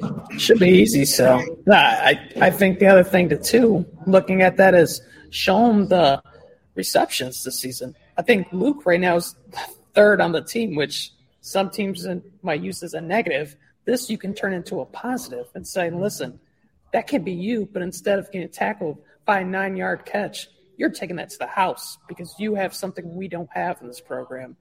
You know, and I think that's a big key is the usage. He wants to know that if he comes to whatever school, he's gonna get the ball and he's gonna be highlight, you know, highlighted. And I think with Michigan, you can show him Colston Loveland success as a freshman and say, listen, imagine this be you, but with your skill set, you can take it to another level. So, bottom line with this recruitment is hopefully Michigan doesn't make us top five, and then they'll be good. They just can't make us top five. That's right. Okay, picture this. It's Friday afternoon when a thought hits you. I can spend another weekend doing the same old whatever, or I can hop into my all-new Hyundai Santa Fe and hit the road. With available H-Track all-wheel drive and three-row seating, my whole family can head deep into the wild. Conquer the weekend in the all-new Hyundai Santa Fe. Visit HyundaiUSA.com or call 562 for more details. Hyundai, there's joy in every journey. All right, so let's bring in a guest because Michigan just picked up a guy – who, in my opinion, I said it earlier, is a top 50 talent, right? And I got a chance to spend a day down in Kankakee during the summer because, you know, you it, it's one thing to, you know, talk to a dude on the phone, but I realized in the early going that Jyaire Hill was one of Michigan's top guys, top, top guys. So, man, I got to go down there and spend some time. So, went to school, hung with the people, went to one of the local watering holes and hung out over there and talked some more. And then through uh, one of the acquaintances I made uh, back at that time with my guy Curtis Crosby. He hooked me up with a dude at the school who's my guy. who was Johnny on the spot, who helped us with the live stream, who helped us understand what was going on with Jyaire. So I'm gonna bring in Coach JJ Hollis right now. Coach Hollis, how you doing, man? Yeah, I think you you muted. You muted. You gotta take you off mute. Hey, it's a There great day. It's a great day, man. It's a great day. Glad to see him going to Michigan, man. It was, it was a great day. Great day. All right, so Coach Hollis, uh, we got a lot of uh, a lot of fans watching right now who are excited about Jyaire, but they haven't they don't know him like you do. They haven't seen him like you've seen him. So break down Jyaire's game. Tell the folks what they're getting in Jyaire Hill. I tell you what, you get one of the best athletes. Before every game, I used to ask him, who's the best player in the country? And he used to say I was. You get one of the top players in the country. I mean, he can play offense, defense. The kid's electrifying. Real fast kid. I mean, this kid is a track kid. You got a heart of a lion. I mean, you getting one of the greatest football players we've had in this city. And you're also getting one of the best players in the country. So I'm telling you right now, Michigan fans better get ready because this kid is electrifying. You know, he's so electrifying that you you almost wonder, man, where is he best utilized? Now he's gonna play corner at Michigan. But, Yeah. man, he, he's so he's so electric. And I said, man, they got to figure out a way to get the ball in his hands, man. I mean, even if you don't throw, you know, put him on offense and give him a couple plays, at least put the man on special teams and let him let him be a Exactly. return guy. Uh, I'm gonna tell you, he is.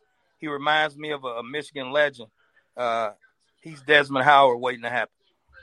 Ooh, telling you right now, he's that explosive. And the crazy thing about it is, he has a great upside. He has a great upside. He's very coachable. Um, I'm gonna tell you right now, Michigan got. I wouldn't say a steal, but I can tell you right now, he's gonna lead them to a national championship before he leaves. You mark my word. I man, listen, I don't think it's hyperbole. I, I've been telling the fellas, and they can attest to it. I think he's a top fifty talent. You mm. know, it, it's one of those things where part of me wonders if he was, you know, if he was in, if he was in the land as they call it, if he was playing in Chicago versus Kankakee versus mm-hmm. Kankakee, you know, might might there be more because he is a top two four seven guy. yeah, But would people see him like I see him as a top fifty guy, even if he was on a if he was, you know, maybe playing in the city? I don't, I don't know if you think that, but I wonder what you attribute What- that to. Well, I'm I, I'm gonna tell you, um, if he was playing, you're right at one of the more high profile schools in the Catholic League or something. Because I coached in the Catholic League for years. Um, if he was at one of those schools, we might have heard a little bit more about him. Kankakee football had been down for a while. Mhm. Him being a being a top player in the country brought Kankakee back to the level. Kankakee has always had athletes, but he's a he's a generational talent. So with that type of speed, athleticism, and he's you what what you're also getting is a great kid with a football high football IQ, high football IQ. And so his father was a Division One football player at Northern Illinois University. So I mean, this kid is lights out. I'm gonna tell you right now. I'm just so excited he's at Michigan. I'm just so excited, man. Can you two things I want you to put in a, into perspective for us? The recruiting job that Michigan did, that Coach Clinkscale did, because this was hey man, this wasn't easy. This wasn't easy. Illinois made it real hard. Ryan Walters made it real hard. I know they did. So kind of Ooh. take me through what you think of the recruiting job Michigan did. Oh man. And then and then the other question is, man, take me through because you, you keep talking about him like you've seen him do some amazing things. Yes. And what's the most amazing thing, or some of the most amazing things you've seen him do on the football field? Okay, uh, I- I'll answer the first one first. When uh, Michigan did a great job recruiting him. Uh, shout out to that whole staff, man. I mean, you know, just the calls every day, the attention they paid to him when he came to visit. Um, they made his family feel welcome. Okay, that was a big thing. Uh, his mother and father felt very comfortable with the University of Michigan, very comfortable. Uh, so they did a great job recruiting. That home visit was great. I mean, I think that may have, to be honest with you, I think that sealed the deal. You know, to come to his home, talk with his grandmother, talk with. I mean, it was that's a big deal, man. So I, I they did a great job recruiting him, man, a great job. From Bell, Bellamy to Clinkscale. everybody did a great job, great job with him. So, and like I said, he's he's very happy with his choice, and he's ready to roll, man. Mm-hmm. He's ready to roll, and I'm gonna tell you, one of the things I've seen, some of the stuff I've seen this kid do from the defensive backfield position to break on a football. Sometimes I, I saw him one time get an interception, and I just knew he wasn't going to get there. I knew he was burnt. I knew it. I just knew it.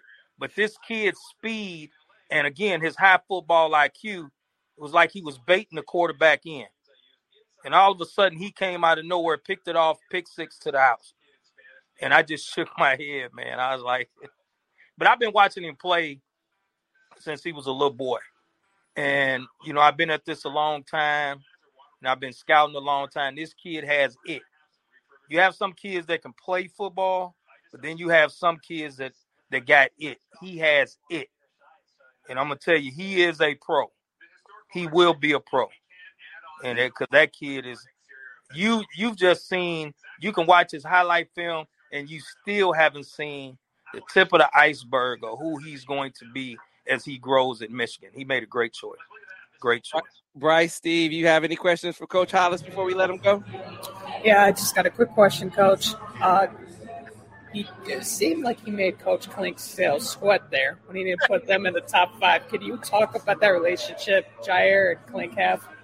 They have a great relationship. I'm, I'm gonna be honest with you. That's what type of kid he is. I mean, he we about knew what was gonna happen. Okay, we about knew what was gonna happen. I mean, he's been talking about Michigan for a while. Okay. Um, I think that was just to bring, you know, the drama of it all. Um, you know, I think it was just, you know, just for everything, you know, for the for the cameras and everything. I, I think he played it up real well. But we all knew, you know, what was about to happen. You know, um, put it this way: not only would Michigan have been shocked, I think all of all of the city of Kankakee would have been shocked. if he had picked somewhere else, because we just knew. I'm gonna tell you right now, Coach Harbaugh and his staff, and and, and as a coach of his, it, it made me proud to see because you know being a former Division One athlete myself, I wasn't recruited like that.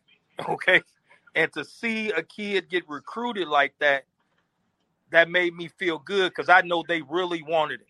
I know he was top priority on their board. And to see a kid that I watched play since he was four years old till now and watch his hard work pays off. Hey, it's, it's a great day here at Kankakee, at Kankakee High School in the city of Kankakee. And you guys got a good one in Ann Arbor. I can tell you that. Steve, anything for Coach Hollis before we let him go? No, nah, it was all good. Covered everything. Yeah. Appreciate well, it, Coach hey, thank you guys, and thank you for everything. And and guess what? We got some more recruits. This won't be the last time. Well, hey, that that that's a great way to exit because man, I think Marquise Easley. Woo! I think Woo! he's a dude, man. So Woo! listen, I, I, think that's a guy that if Michigan is if they're looking at the tape and watching watching hey, Jyaire, you can't help but see big Marquise Easley. What what about him as a prospect? I'm gonna tell you right now, at six seven, 315 pounds this kid moves like a tight end, or I'm gonna tell you right now, he's athletic. He drops steps and dunks a basketball like like nobody's business, man. I mean, this kid is an athlete playing offensive line, and he's nasty. He's nasty, man. I'm gonna tell you right now, he he is a power five talent. Whoever gets him, he's all American waiting to happen. He's all American waiting to happen. That kid is, and here's the key: he has a great upside. Mm-hmm. He has a great upside. So, like I said, this won't be the last time you hear from me. We got about we got him, and we got a few more coming behind him. That's whew. hey man, so hey, I'm gonna be tapping your shoulder again. We got to do some more some more live sessions down there at Camp right? Hey, hey, call me anytime. We'll we'll get it going. All right, Coach Hollis, appreciate your time, man. Thanks a lot. All right. All right, thanks a lot. All right.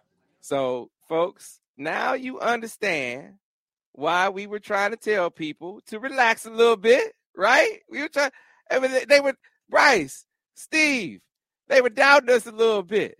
You know, it was it was mostly the people who didn't have subscriptions though. It was mostly them. When we when we told the people on the site to calm down, they started to calm down. Now, news flash for you right now, but only for a limited time, 50% off annual subscription. So it's a great opportunity to get in. You have, you have uh, playoff coverage coming up. You have All Star game coverage coming up. You got Nick Harbor's recruitment, which is uh, in the home stretch. He's going to be a late signee. Jadyn Davis looks like that's coming around the bend, maybe in January. If you've been on the hook and haven't jumped in, now's the time over at the MichiganInsider.com, 50% off an annual subscription. And that's even open to the monthlies. This is your opportunity to upgrade at a discount. So I advise you to do that. Don't be like that guy who was going at Brice talking about you know, what's his name? Let me see. Did he did he delete his tweet yet? Oh no, he did. he probably hasn't checked it yet. I haven't gotten a response yet. Clown. He was trying to he was trying to dunk on you, right? What do I talk about? Listen, I felt like Michael Jordan. I'm palmed the basketball. It's like I shoot that thing. Like, listen, how about how about that comparison, though, guys? Yeah, yeah. Oh, oh, go ahead, Brice. I didn't hear you. Uh, I was just gonna say I'm not gonna put a crystal ball in and look like a dummy right before signing day. I mean, listen, I think the three of us would say we're pretty good at our jobs. And this is a recruitment, obviously, they had twists and turns, but as you heard from his coach, all indications were pointing towards Michigan. This is one we kind of felt confident in going in the last week or so really well. And yes, Sam, you mentioned that comparison he made. That's, I mean, no pressure. You're right. I was just gonna say that's. I thought he was gonna say like Steve Breaston or you know like so it's like oh okay maybe one of, the, one of the two or three greatest players ever play at Michigan. All right, no pressure. But I get it. No, I, I athletically, right. absolutely. So that's what's that's what's always fascinating about the national signing day, the, the, the high school to college transition. You see this guy's got potential through the roof. You know, now it's on Michigan to get to tap that potential, you know, and see a guy who can make plays on Saturdays. I mean, Sam, Steve, do you think he could start? So I, you know, I say, I think he's going to play. You know, I think they have we have yet to see what's going to happen with uh, with DJ Turner and with Gemon Green. Do those guys come back, or do they, do they go to the league? Um, if they come back, the the pressure for the freshmen to, to be ready like right now isn't as great. Uh, but I, I could see Jyaire getting on the field even if they even if they do. It might be more gradual than what we just saw with with Will because for all the reasons I explained before.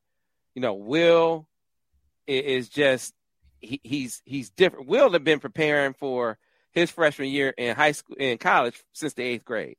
His dad played at Michigan. He had been training with all these pros all this time, and he was an early enrollee. So you got a guy who had been taught how to study the game from a very young age, and then you dropped him on campus a lot early. I mean, he was he practiced with the team in bowl prep, like we just like Amir Herring is going to do, and then he early enrolled went through spring ball. These are advantages that helped him hit the ground running uh, his freshman year at, Michigan. You know, you aren't going to have all those same things at uh, you know available to Jyaire Hill. I say that to say I don't know how how steep his learning curve is going to be because that that's what it's all about. Physically, he's talented enough to be an impact guy as a freshman, and I'm convinced he's going to be one of the stars of this class. I'm just not I'm not ready to say that he's gonna he's gonna be as impactful as Will as early for the reasons that I laid out. I think that's a good point. I think the other thing too, when you look at that is, I mean, Will just had two interceptions, but they took championship game. He's not your average freshman you're watching. He's an all-American freshman, and like you said, Sam, he's basically a thoroughbred type of person. I mean, horse where he was raised to play quarterback. You could see it how technical, how sound he is He knows how to play position. That's, a big part of why. And plus, the other thing too, he knows. He knows his coaching style. You can tell he knows the players on the team and he's very effective. He's a guy I think is going to be all American in the next few years. He's that good. But if you compare him with Jyaire on the other side, that, that could be a formidable duo right there for Michigan on the back end of their defense. Steve, we've been getting a lot of questions about what the biggest needs in the class were or are. Uh, cornerback, which they've addressed, Yep. right? Quarterback and cor- cornerback and quarterback are the ones that, that jumped out at me. They addressed cornerback.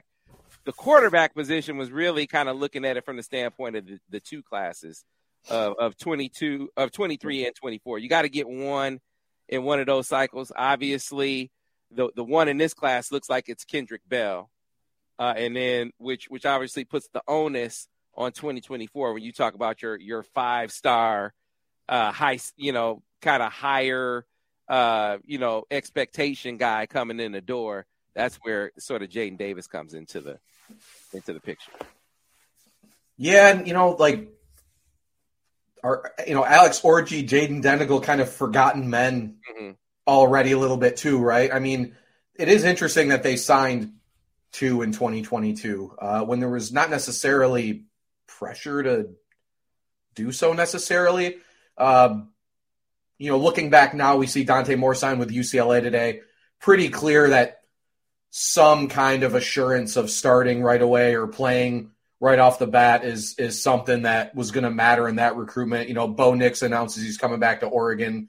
His crystal ball almost immediately flips to UCLA. We expect he could start there next season, right? So, um, yeah, I mean, cornerback. I thought linebacker too. Mhm. You get Hayden Moore, uh, but that's that's where Ernest Hausmann, uh, getting him as just a one year guy, right? A guy only one year out uh, was huge for them at that position in that room. So uh, those were the, probably the three biggest needs. They did sign two running backs as well. I think running back would have been a position I think we looked at as somewhere after only signing one last cycle. Uh, we'll see what happens with Blake Corum, I guess, if he's truly 50 50 like he told Adam Schefter today. Uh, I don't know, but uh, that would change the dynamic there, obviously. But but either way, I think those were the positions that jumped out Right. right off the bat. All right, we got people asking if if Cole Cabana is coming on. Cole Cabana is supposed to come on in the last half hour, so we keep you posted on that. But you know, we like getting scouting reports from from coaches. What if the coach and the dad are like like to say, right? Well, hey, we got a proud Papa joining us right now, and he clean, Clean. clean, clean over here. Just just uh, first of all, intro, you got to give him a proper introduction, right? Oh, everyone knows Mr. Morgan Semaj is Morgan's father here. The man is the, with the plan. He's pressed him, pressed. He's got everything. But yes, it's the man now. The That's the proper introduction for the father. sure. Uh, sure. So first of all, how proud are you? Just out there, how proud are you? Uh, very proud. Uh, thanks for having me on the show. I know it's been kind of busy. We're gonna get Semaj out here too, the man of the hour. Um, I want to give glory to God because without God, we wouldn't be in this situation. Um, he showed us the plan, and we just followed the plan. So I'm very happy and excited for this next chapter uh, in Semaj's life. Uh, very proud dad, uh, and we couldn't be more excited as a family. Yeah, man, you, you deserve to be excited. You also deserve a pat on the back. And, and Semaj offered it this morning. If you missed the interview with Semaj this morning, we'll be putting that up on the on insider.com and on the YouTube page. But he talked about the journey. And so he had to go out and grind for his. He had to go out and earn that offer. And I remember watching him at Ferris State. And, and, how watching him kill it up there. And then he went to the Wayne State camp. He was going to camp after camp, and he had to go to the Michigan camp. It kept going. It didn't matter. Wherever they wanted to see him, he showed up. Well, someone had to take him, right? And that was you making sure that he got to all of those camps. Uh, yes. So what we did, you know, was coming off the COVID year. Um, we basically just we just trained and grind. I said when it opened back up, we're gonna just take this boy over. that's what we're gonna. We're gonna be prepared. As soon as they say, hey, we can get to camp, we're gonna get to camp. We work well, out with Coach Blackwell, SMSB, and we set his cam- calendar uh, that summer. It was July. I think he did. I think he did. 15 camps in like 21 days. Ended up at the uh, uh, uh, under 50 50 camp in uh, Atlanta. Uh, but we just set our schedule, and I said, "Look, this might be a little bit too much for you." And he was like, "I'm just gonna take my workout to each college campus." He said, "I work out every day anyway, so I'm just gonna take that day as a workout day, and we just gonna go to these college campuses, and we just gonna show up and show out." So the journey was incredible. I took them. You know, my wife rode with us too. We, we uh, threw her in the car. Uh, my wife don't like to fly, so uh, when I had to fly somewhere, I would meet him there. So the journey was incredible. Uh, he just he worked out, he slept in the car, then we got the hotel, we ate, we ner- uh, worked on his body. And at the end of the day, he followed the journey, and that's why we're uh, here today. So look, I don't want you to be bashful. I don't want you to be, you know, feel like be conservative in your description. I know you his dad, but you're also a coach. You know him better than anyone. A lot of fans haven't seen Semaj do his thing. What can they expect from your son? What should they expect to see when he takes the football? Well, we talked the other day. He was like, Dad, I got like two days. He was like, these 10 toes hit the turf. I ain't taking no prisoners. Like, I'm just going after everybody. He was like, Look, I'm here to win the spot. Was like, So I'm going to go work hard, but I'm definitely going to be respectful and love my teammates. Was like, But at the end of the day, I got to go play because I love to play. So what they getting? They're getting a playmaker. He's super competitive. Uh, he's going to make play after play after play. Uh, he's very smart. He's going to be in the uh, classroom studying. He's going to be in the. Uh, uh, he's going to be in his playbook. He's going to be in his wide receiver meetings, and he, he knows football, so he's going to be like a coach on the field. He's going to know uh, coverages. He's going to know everything. So they're getting a really, truly wonderful football player. Uh, they're going to love him at Michigan. The fans is going to love him because he's going to bring that hunger, that desire, and that passion uh, in the big house. So let's go. All right. Well, hey man, I don't know, Steve, Brice, if you have anything for Mr. Morgan before we let him go. You guys got anything? All good. No, another great, great stuff. Thank Right. y'all for having me. Uh, Sam, hey, we pulled it off, baby. we did. We Pulled it off. We Uh, did. I love the, I love the show. Uh, thanks for having me. Um, anything I can do from here on out, just let me know. Uh, coaching with SMSB started back in January, so I got access to all the killers. Got access to all the killers. So shoot me a text.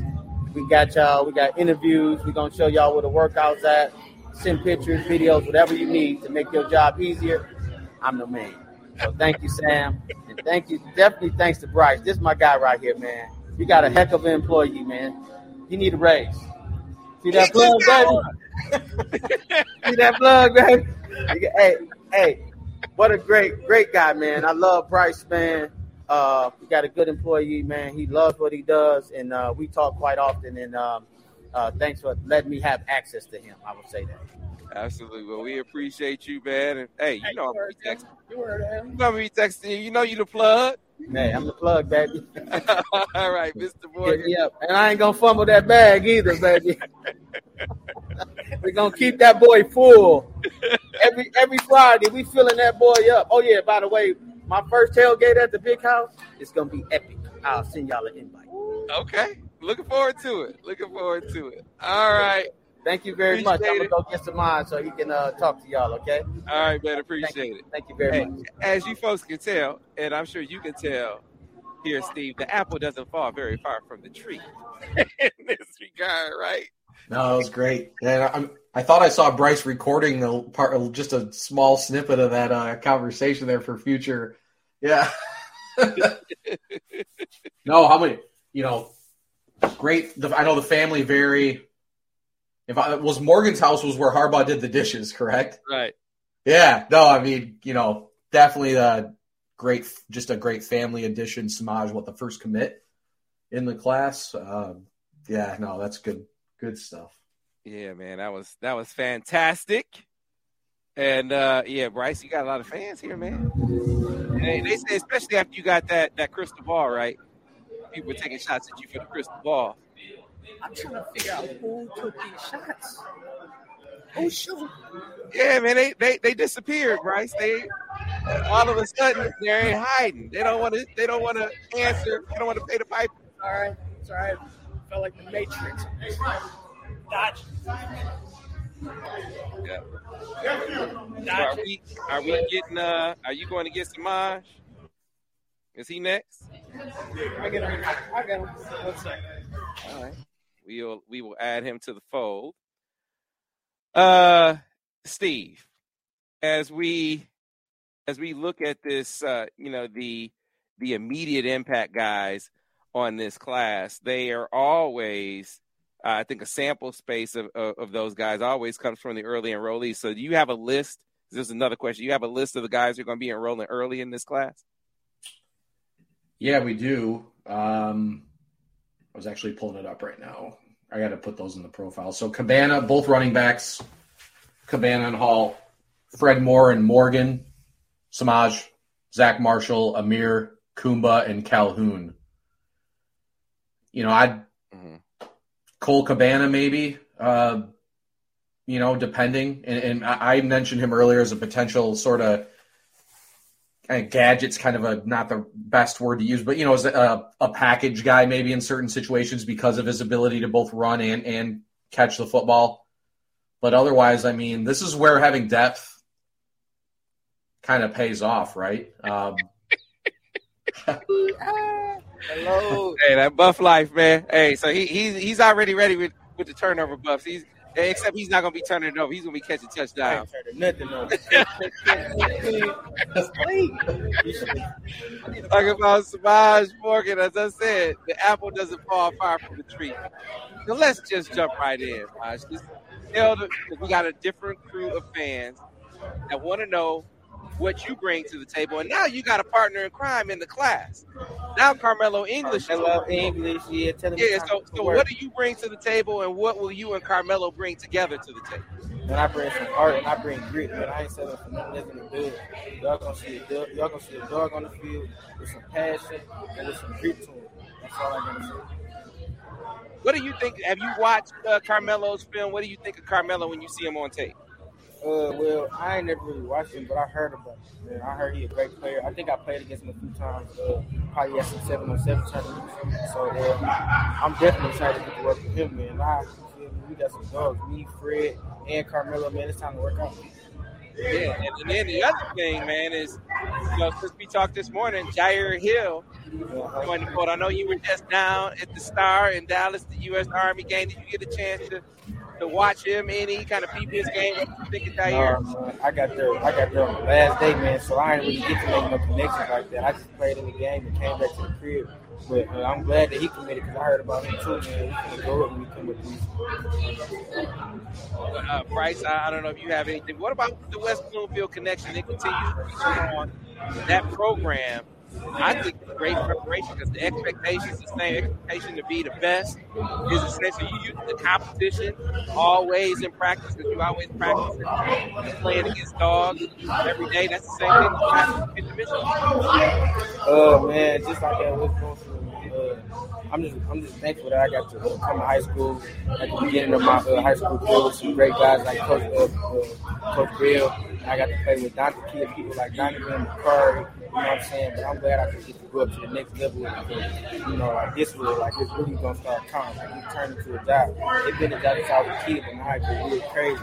And I know Coach Bell, he gonna make me work. And I know like we gonna push each other. Cause he know me, I know him. He know I got a fire in him. He know to light it up. He know how to turn it down. It ain't never gonna go off. And uh, I'm just glad to get to work with him. Brice, you got anything for Semaj? Which is fans expect What's wins this year? What do you add to this offense? Man, I'm a, I'm a real, I'm just a real all around player. Like wherever they need me, I'm there. I'm gonna do it. I'm gonna do it 120 percent, and uh, they just gonna expect a dog. Like, just like I said earlier, DLG. Okay. All right. Steve, anything for Semaj before we let him get back to his party? How big of a relief is it for you to be for this to be done? Man, this little process, man, it was so long, man. It started a little short time ago, but man, it just feel like it was so long. But I'm, I'm, I'm still thankful for the process. God put me in a great position, you know what I'm saying, to get 22 uh, scholarship offers to play football. But, uh, you know, I'm just, I'm just kind of glad it's over. I made my decision a year ago, and I Right. stuck and I feel good about it. So it's time to get to work. You know what I'm saying? Y'all gonna see me playing, going crazy. in Jesus' name. All right, well, Semaj, congratulations on officially becoming a Wolverine. Make it over there and enjoy your party. Thank you. Right. So, you know, I said earlier, and you can kind of see it there. So, if you, we had Darrius Clemons on last year, right? And so you guys have a feel for Darrius's personality. Uh, you haven't really, I, I don't know that you've really gotten a chance to kind of hear from Amorion, but let me tell you, Amorion, personality wise, is the opposite of that. right? He's a, he's diametrically opposed, personality wise, to what you just saw. Now he's a dog on the field. Don't don't get it twisted. He can, you know, coming from Ponchatoula, Louisiana, he can go. But six four, you know, a little bit more mellow in his in his what in his in his uh, approach. Darrius Clemons also six four, a little bit bigger, uh, a little more out out there than than Amorion, but still, a, you know, a little reserved in his approach. Then you compliment them, Steve, with these two guys who just dog personified. That's what you get from from Semaj Morgan and Karmello English. If you if you were putting together a puzzle, last year's receiver class and this year's receiver class would fit together like you wouldn't believe. Yeah, and that, I mean, and that's why they went that route, right? Like that's why I said they kept recruiting Karmello English even after his commitment to Auburn. I mean, Michigan definitely had a plan at receiver this cycle and accomplished it, right? I mean, Samaj was the first commitment, and like, as he said, it was over. It's been over a year. It was December first of last year that he committed. Um, you know, and then Fred Moore's kind of the in between guy as far as in sort of in between a guy like Amorion and a guy like Semaj, like size wise and just style. Uh, but yeah, I know the other thing too. I don't think there's, a, and this we talked about. I talked about this with with Brian and Seth on the MGoBlog podcast earlier, because their question with English in particular was, can he play on the outside? Uh, you know, I think Michigan's not going to recruit a guy that isn't capable of playing on the outside. And I think that the one of the interesting things with both Morgan and English being sub six feet guys is both of them can get up in a big way for their size, right? They're guys that make a lot of contested catches on their film and aren't afraid uh, to go up and, and get in the mix and make the catch. So, you know, I think Michigan definitely, yeah, really kind of completing a, a two year puzzle, as you would like, kind of how you put it, Sam, as far as really now you talk about a, a really diversified potential passing attack with the style and size of, of receivers that they have, uh, you know, in the fold now. Yeah, we're we're still efforting uh Cole. Cole was scheduled for for 6:30. So in the event that we don't get Cole Cabana on today, we'll get him tomorrow. Like so Karmello English is coming on tomorrow, for instance. We'll probably get Nate Efobi tomorrow. Oh, and an announcement. So I tell you how much of, of a grinder uh, we have uh, in in the coaching contingent on our team. So Vance Bedford has watched every defensive player in the class. Al Borges has watched every offensive player in the class. We're going to do a live breakdown session with both of them tomorrow, breaking down the recruiting class, two former coordinators going through Michigan's guys and and uh, not the the portal guys yet because Steve Brice and I have to do a portal special too. Uh, and so we'll give those guys an opportunity to watch all of them on, on film. But man, yeah, you're gonna get you're gonna get some Vance and some Al giving you the coaching breakdown, and we're gonna get the rest of the uh, the rest of the class on uh, as well. So we got message out to I think I said Nate Efobi already. Karmello's coming on tomorrow. Um, got a message out to Cam Calhoun. Um, Hayden Moore had uh, a conflict; he couldn't come on today, so we'll get him as well. We'll be getting more of them on, but you can keep track of all of it over on the MichiganInsider.com. Um, hey, I, I guess as we close things out, assuming we don't get any other guests on, and we will squeeze them in if they come on before we get out. I, I'm, I wonder if there are any more overriding themes uh, in this class. We already talked about the Ohio recruits, Steve. Uh, the state of Illinois, I think, bears watching when it comes to Michigan's presence there because all the groundwork that they've laid to this point sets up for what I think is going to be a banner year in that state. We talked about it uh, in the last podcast, but the top of Illinois are going to have, I think they're going to have three top 50, definitely three top 100 players. Uh, when you talk about Justin Scott, um, Marquise Lightfoot, and uh, and uh, Amarion Stewart. You got three top 50 guys. Uh, top 100 for sure, but even maybe even top 50 guys before all is said and done. One more guess. One more guess. All right, well, we got to get mom on, right? We got to get mom on because mom was on all those car rides too, making sure we got to all the camp too, right? That's right. That's right. Most definitely. So how proud are you? Well, first of all, Brice, come on, man. You you you're supposed to be doing the introductions here. I know. My bad. My bad. This is Mrs. Morgan. She's the queen bee. She's the nest holder. She's the person who makes the car drive forward. She is the the wheels. She's everything. Okay. I, Gotta have her. I think Gotta have her. I think she's the hype person. She's the hype woman because if you want to know what's going on with mom, all you got to follow mom and you'll find out, right? That's right. Come to my Twitter. I'm gonna post about my baby. That's There the only reason I got Twitter is because it was for him. That's it. Yes. So so tell me the journey. Tell me about the journey from your perspective. I mean, it was a long road. He had to grind. He had to grind to get his, but it finally came and he earned it. Yes, that's most definitely. It has been a journey, and I will say from his beginning of his journey, it didn't look really bright for him. See, I was the one that when I would go home, I would see him in his room with his head. So that's stuff that people don't see sometimes. They see this little boy come out, he's cocky, he's like, I'm ready, his confidence is there. But I was the one that would knock on his room door and say, Hey, are you okay? What do you need, son? Where's your confidence? You okay? And he would be like, Well, mom, I'm good. And I would tell him, It's coming, it's coming. And then last year, it came. And it came when he was going through his journey of going to multiple camps. He said, Mom, Dad, I want to be able to go to every camp. I want to prove myself. And because of his stature, I told him it's not how short you are. I said, it's how big you play. And he began to start playing big. Yes, that's what I'm saying.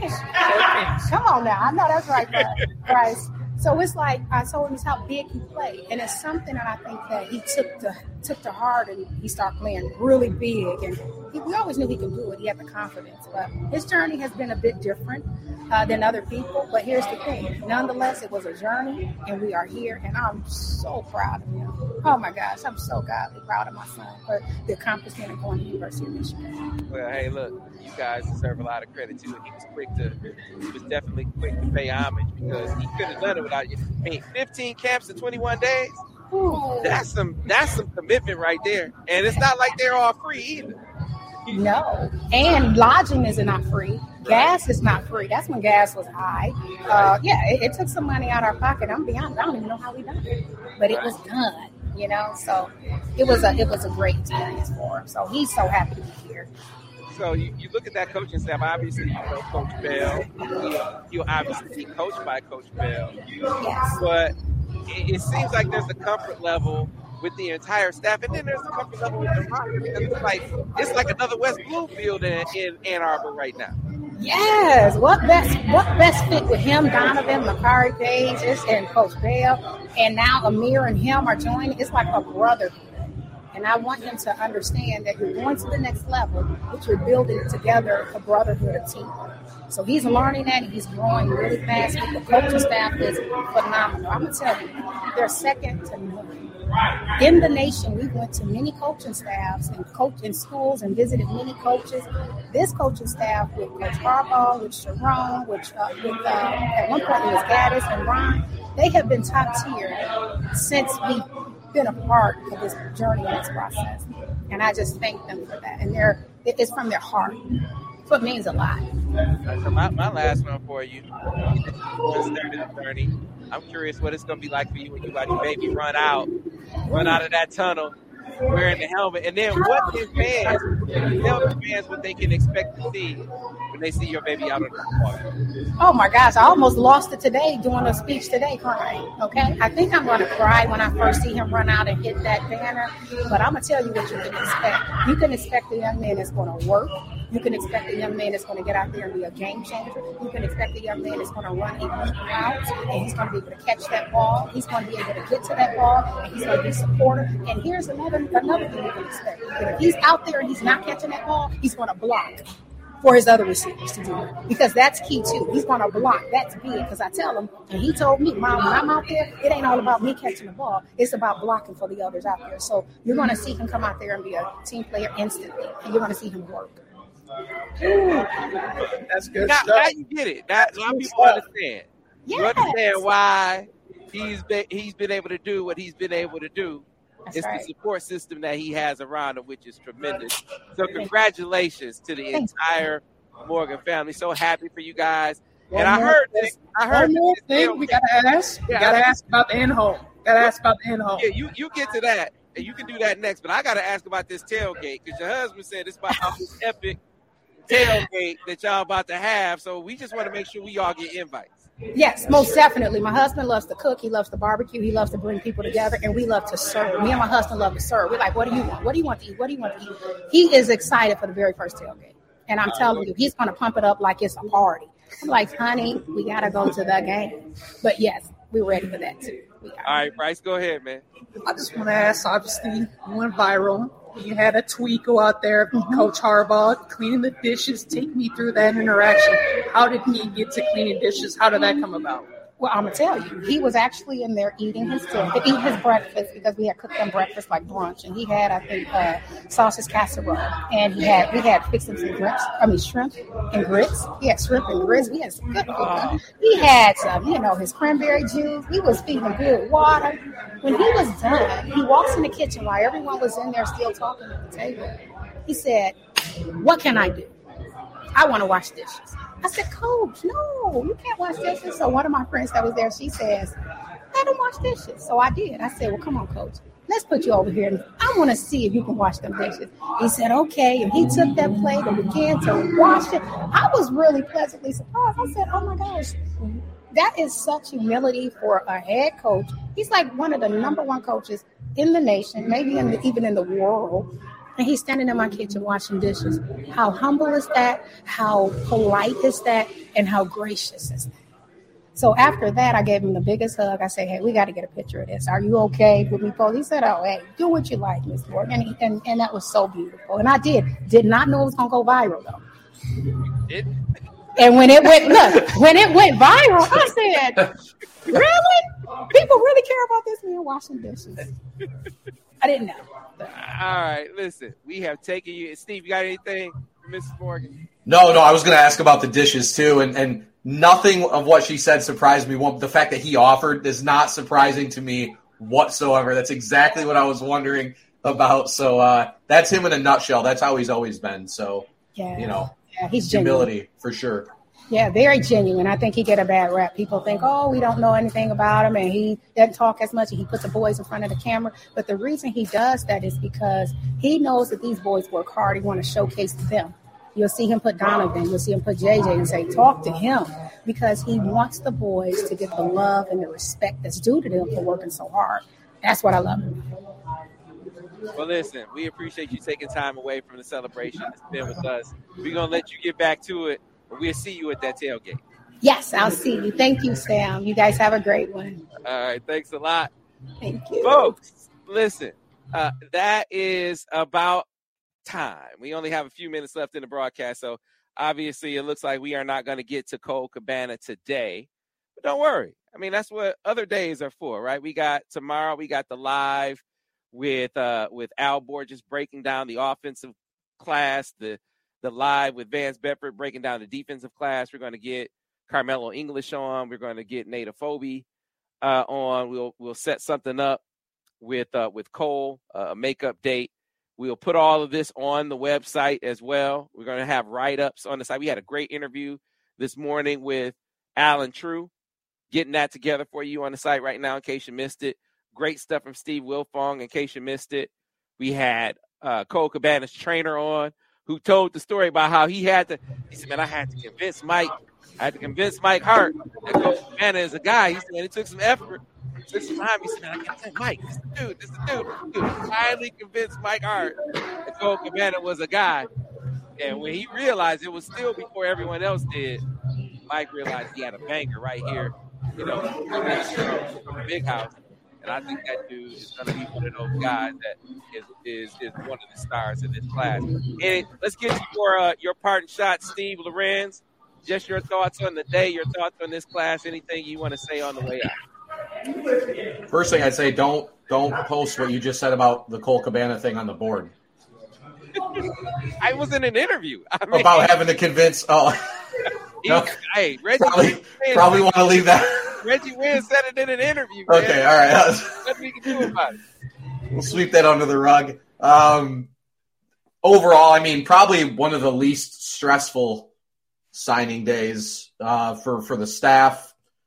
For I mean, I guess for us, I mean, we we're pumping out stuff either way, so not that much different necessarily. But uh, you know, got to think mission accomplished for Michigan. Uh, they got the guys that they were hoping to get today. Uh, now they move on to February, and and like I said, I think those those four Ohio guys are going to be really key for Michigan down the road as far as how we look at this class. I think the other one too are the two guys they signed at tight end. Uh, Tony Ellie, not a guy that's talked about a lot or talked about a lot necessarily. Another small town guy, didn't you know not maybe heavily scouted necessarily. Kind of his ranking stayed the same throughout. And then Zach Marshall, I think, is another guy, and he's one I think a lot of people who cover may pick as a sleeper as well as an 87. Um, I think I mentioned, like I said, I was when I talked to Brian and Seth earlier. I think the thing with his recruitment, a lot like Sean McKeon, where I think Michigan kind of found him, wanted him, but didn't want to blow his recruitment up necessarily. So they waited for him to come to campus. They offered him. He committed shortly thereafter. And I know Michigan super excited about what they have there. So uh, those are kind of the two biggest takeaways for me as far as the guys uh, that they signed today. Brice Marich. You got any parting shots for the people? I would just say this was probably a best case scenario type of day for Michigan. In terms of best to worst case scenario, I think when looking at best case was number one, got to keep you know what in the class, sign him because he had several schools still pushing at the very end to flip him. Number two, get a top guy like Karmello English to sign with you because even though Michigan was looking good, there's other SEC schools still making a push. And third but not least, you had to finish the deal with Jyaire Hill. Mission accomplished. I think overall today, like Steve said, drama free day. They got the signatures in. You got the guys you wanted. At this point, let's see how they uh, perform in a couple of here. So take a minute. Shout out, Brice. Shout you out, Steve. I think we got the best crew in the land. Uh, we, we got some some young additions uh, that are going to help We're going to be even more places, bring you even more fire over on the site. If you aren't already on board, 50% off annual deal right now. Percent off annual this time. This is like the signing day special. So if you don't have your subscription to TMI, don't wait because you'll miss out. And it's a key time with big time recruitments on the horizon. Obviously, the playoff coverage, this the play the um, uh, All Star game coverage. Then you got the uh, the January period where guys are going to be out and about, coaches are going to be out and about. Jadyn Davis probably going to be making a decision that month, and of course Nick Harbor. So much to be on the edge of your seat for, and we'll keep you up to speed. So when if someone, if a top target takes Michigan out the top five and everyone's saying Michigan's out of it, come check us out and we'll tell you what's really going on. Right, Brice? Hey man, Brice, you need to learn to dunk on people. I know we don't. I know we don't dunk on people literally. We gotta dunk on people figuratively, Brice. Come on, man. Take that victory lap, man. I mean, they were trying to call you out. I'm still trying to see who these people are. I'm still trying to figure it out, Sam. I have, I show the receipts. Yeah, well, you did a great job all recruiting cycle. Steve Lorenz, no one grinds harder at all hours of the day than our guy Steve. Just a big time, big time piece and part of what we do. Essential. And He's all right. He's all right golfer too. He's all right golfer too. The only thing that he hasn't done yet is is take me on a craft beer tour because you know, Steve, I'm learning this craft beer thing. I like Very- I like the Hopslam. Very happy. I was very happy that that was one of your top choices for sure. That that's that's a budding connoisseur right there. You know, because I saw the options you had, and I, I kind of kept. I kind of wait. I want. to I'll see which ones that Sam likes. Hopslams to go to. Got a little concerned. A lot of them were pretty heavy. Uh, I think the I remember which place you went. A lot of those, I almost texted you on the side to say, you know, hey Sam, like you know, these are gonna hit you. They're gonna hit you pretty hard. You know, sometimes a craft beer hits a little bit different than any uh, other things do. So yeah, it does. And uh, so that's no, but Hopslam being the top dog, I think is. Uh, I was impressed. I was I was very I was uh, satisfied with that. I thought you did a good job. So and and Lions have not lost. That's the best. That's the biggest thing of all of it. You know, it's like I woke up Sunday. I was like, I'm excited to watch the Lions today. I was like, what the hell is going on? Like I'm I'm centering my day around one o'clock. Like this is what year? Where am I? You know. So right, man. Michigan is a national championship, legit national championship contender, and the Lions are a legit playoff contender. I mean, damn, like I'm on cloud nine. Can't believe it. Oh man. Anyway, folks, listen. I this we, we need a break. We need to breathe and, and relax. There's still some content coming. A lot of signing day content still to come. We got more to come tomorrow, but you understand we're gonna be taking a breather over the next week or so. We might not be as as present, might not see as much content over the next week. Please allow us this time. I don't want to be divorced. I love my wife. You know, I haven't seen her in, in quite some time, so uh, allow us this this moment, this respite before we hit the hit the grind again with the playoffs and All Star games. All right. So, great job, fellas. We love you, people. We love you, the TMI fam. If you aren't part of the fam, get on board right now, fifty percent off. That's gonna do it for us. We'll see you over on the boards over on the MichiganInsider.com.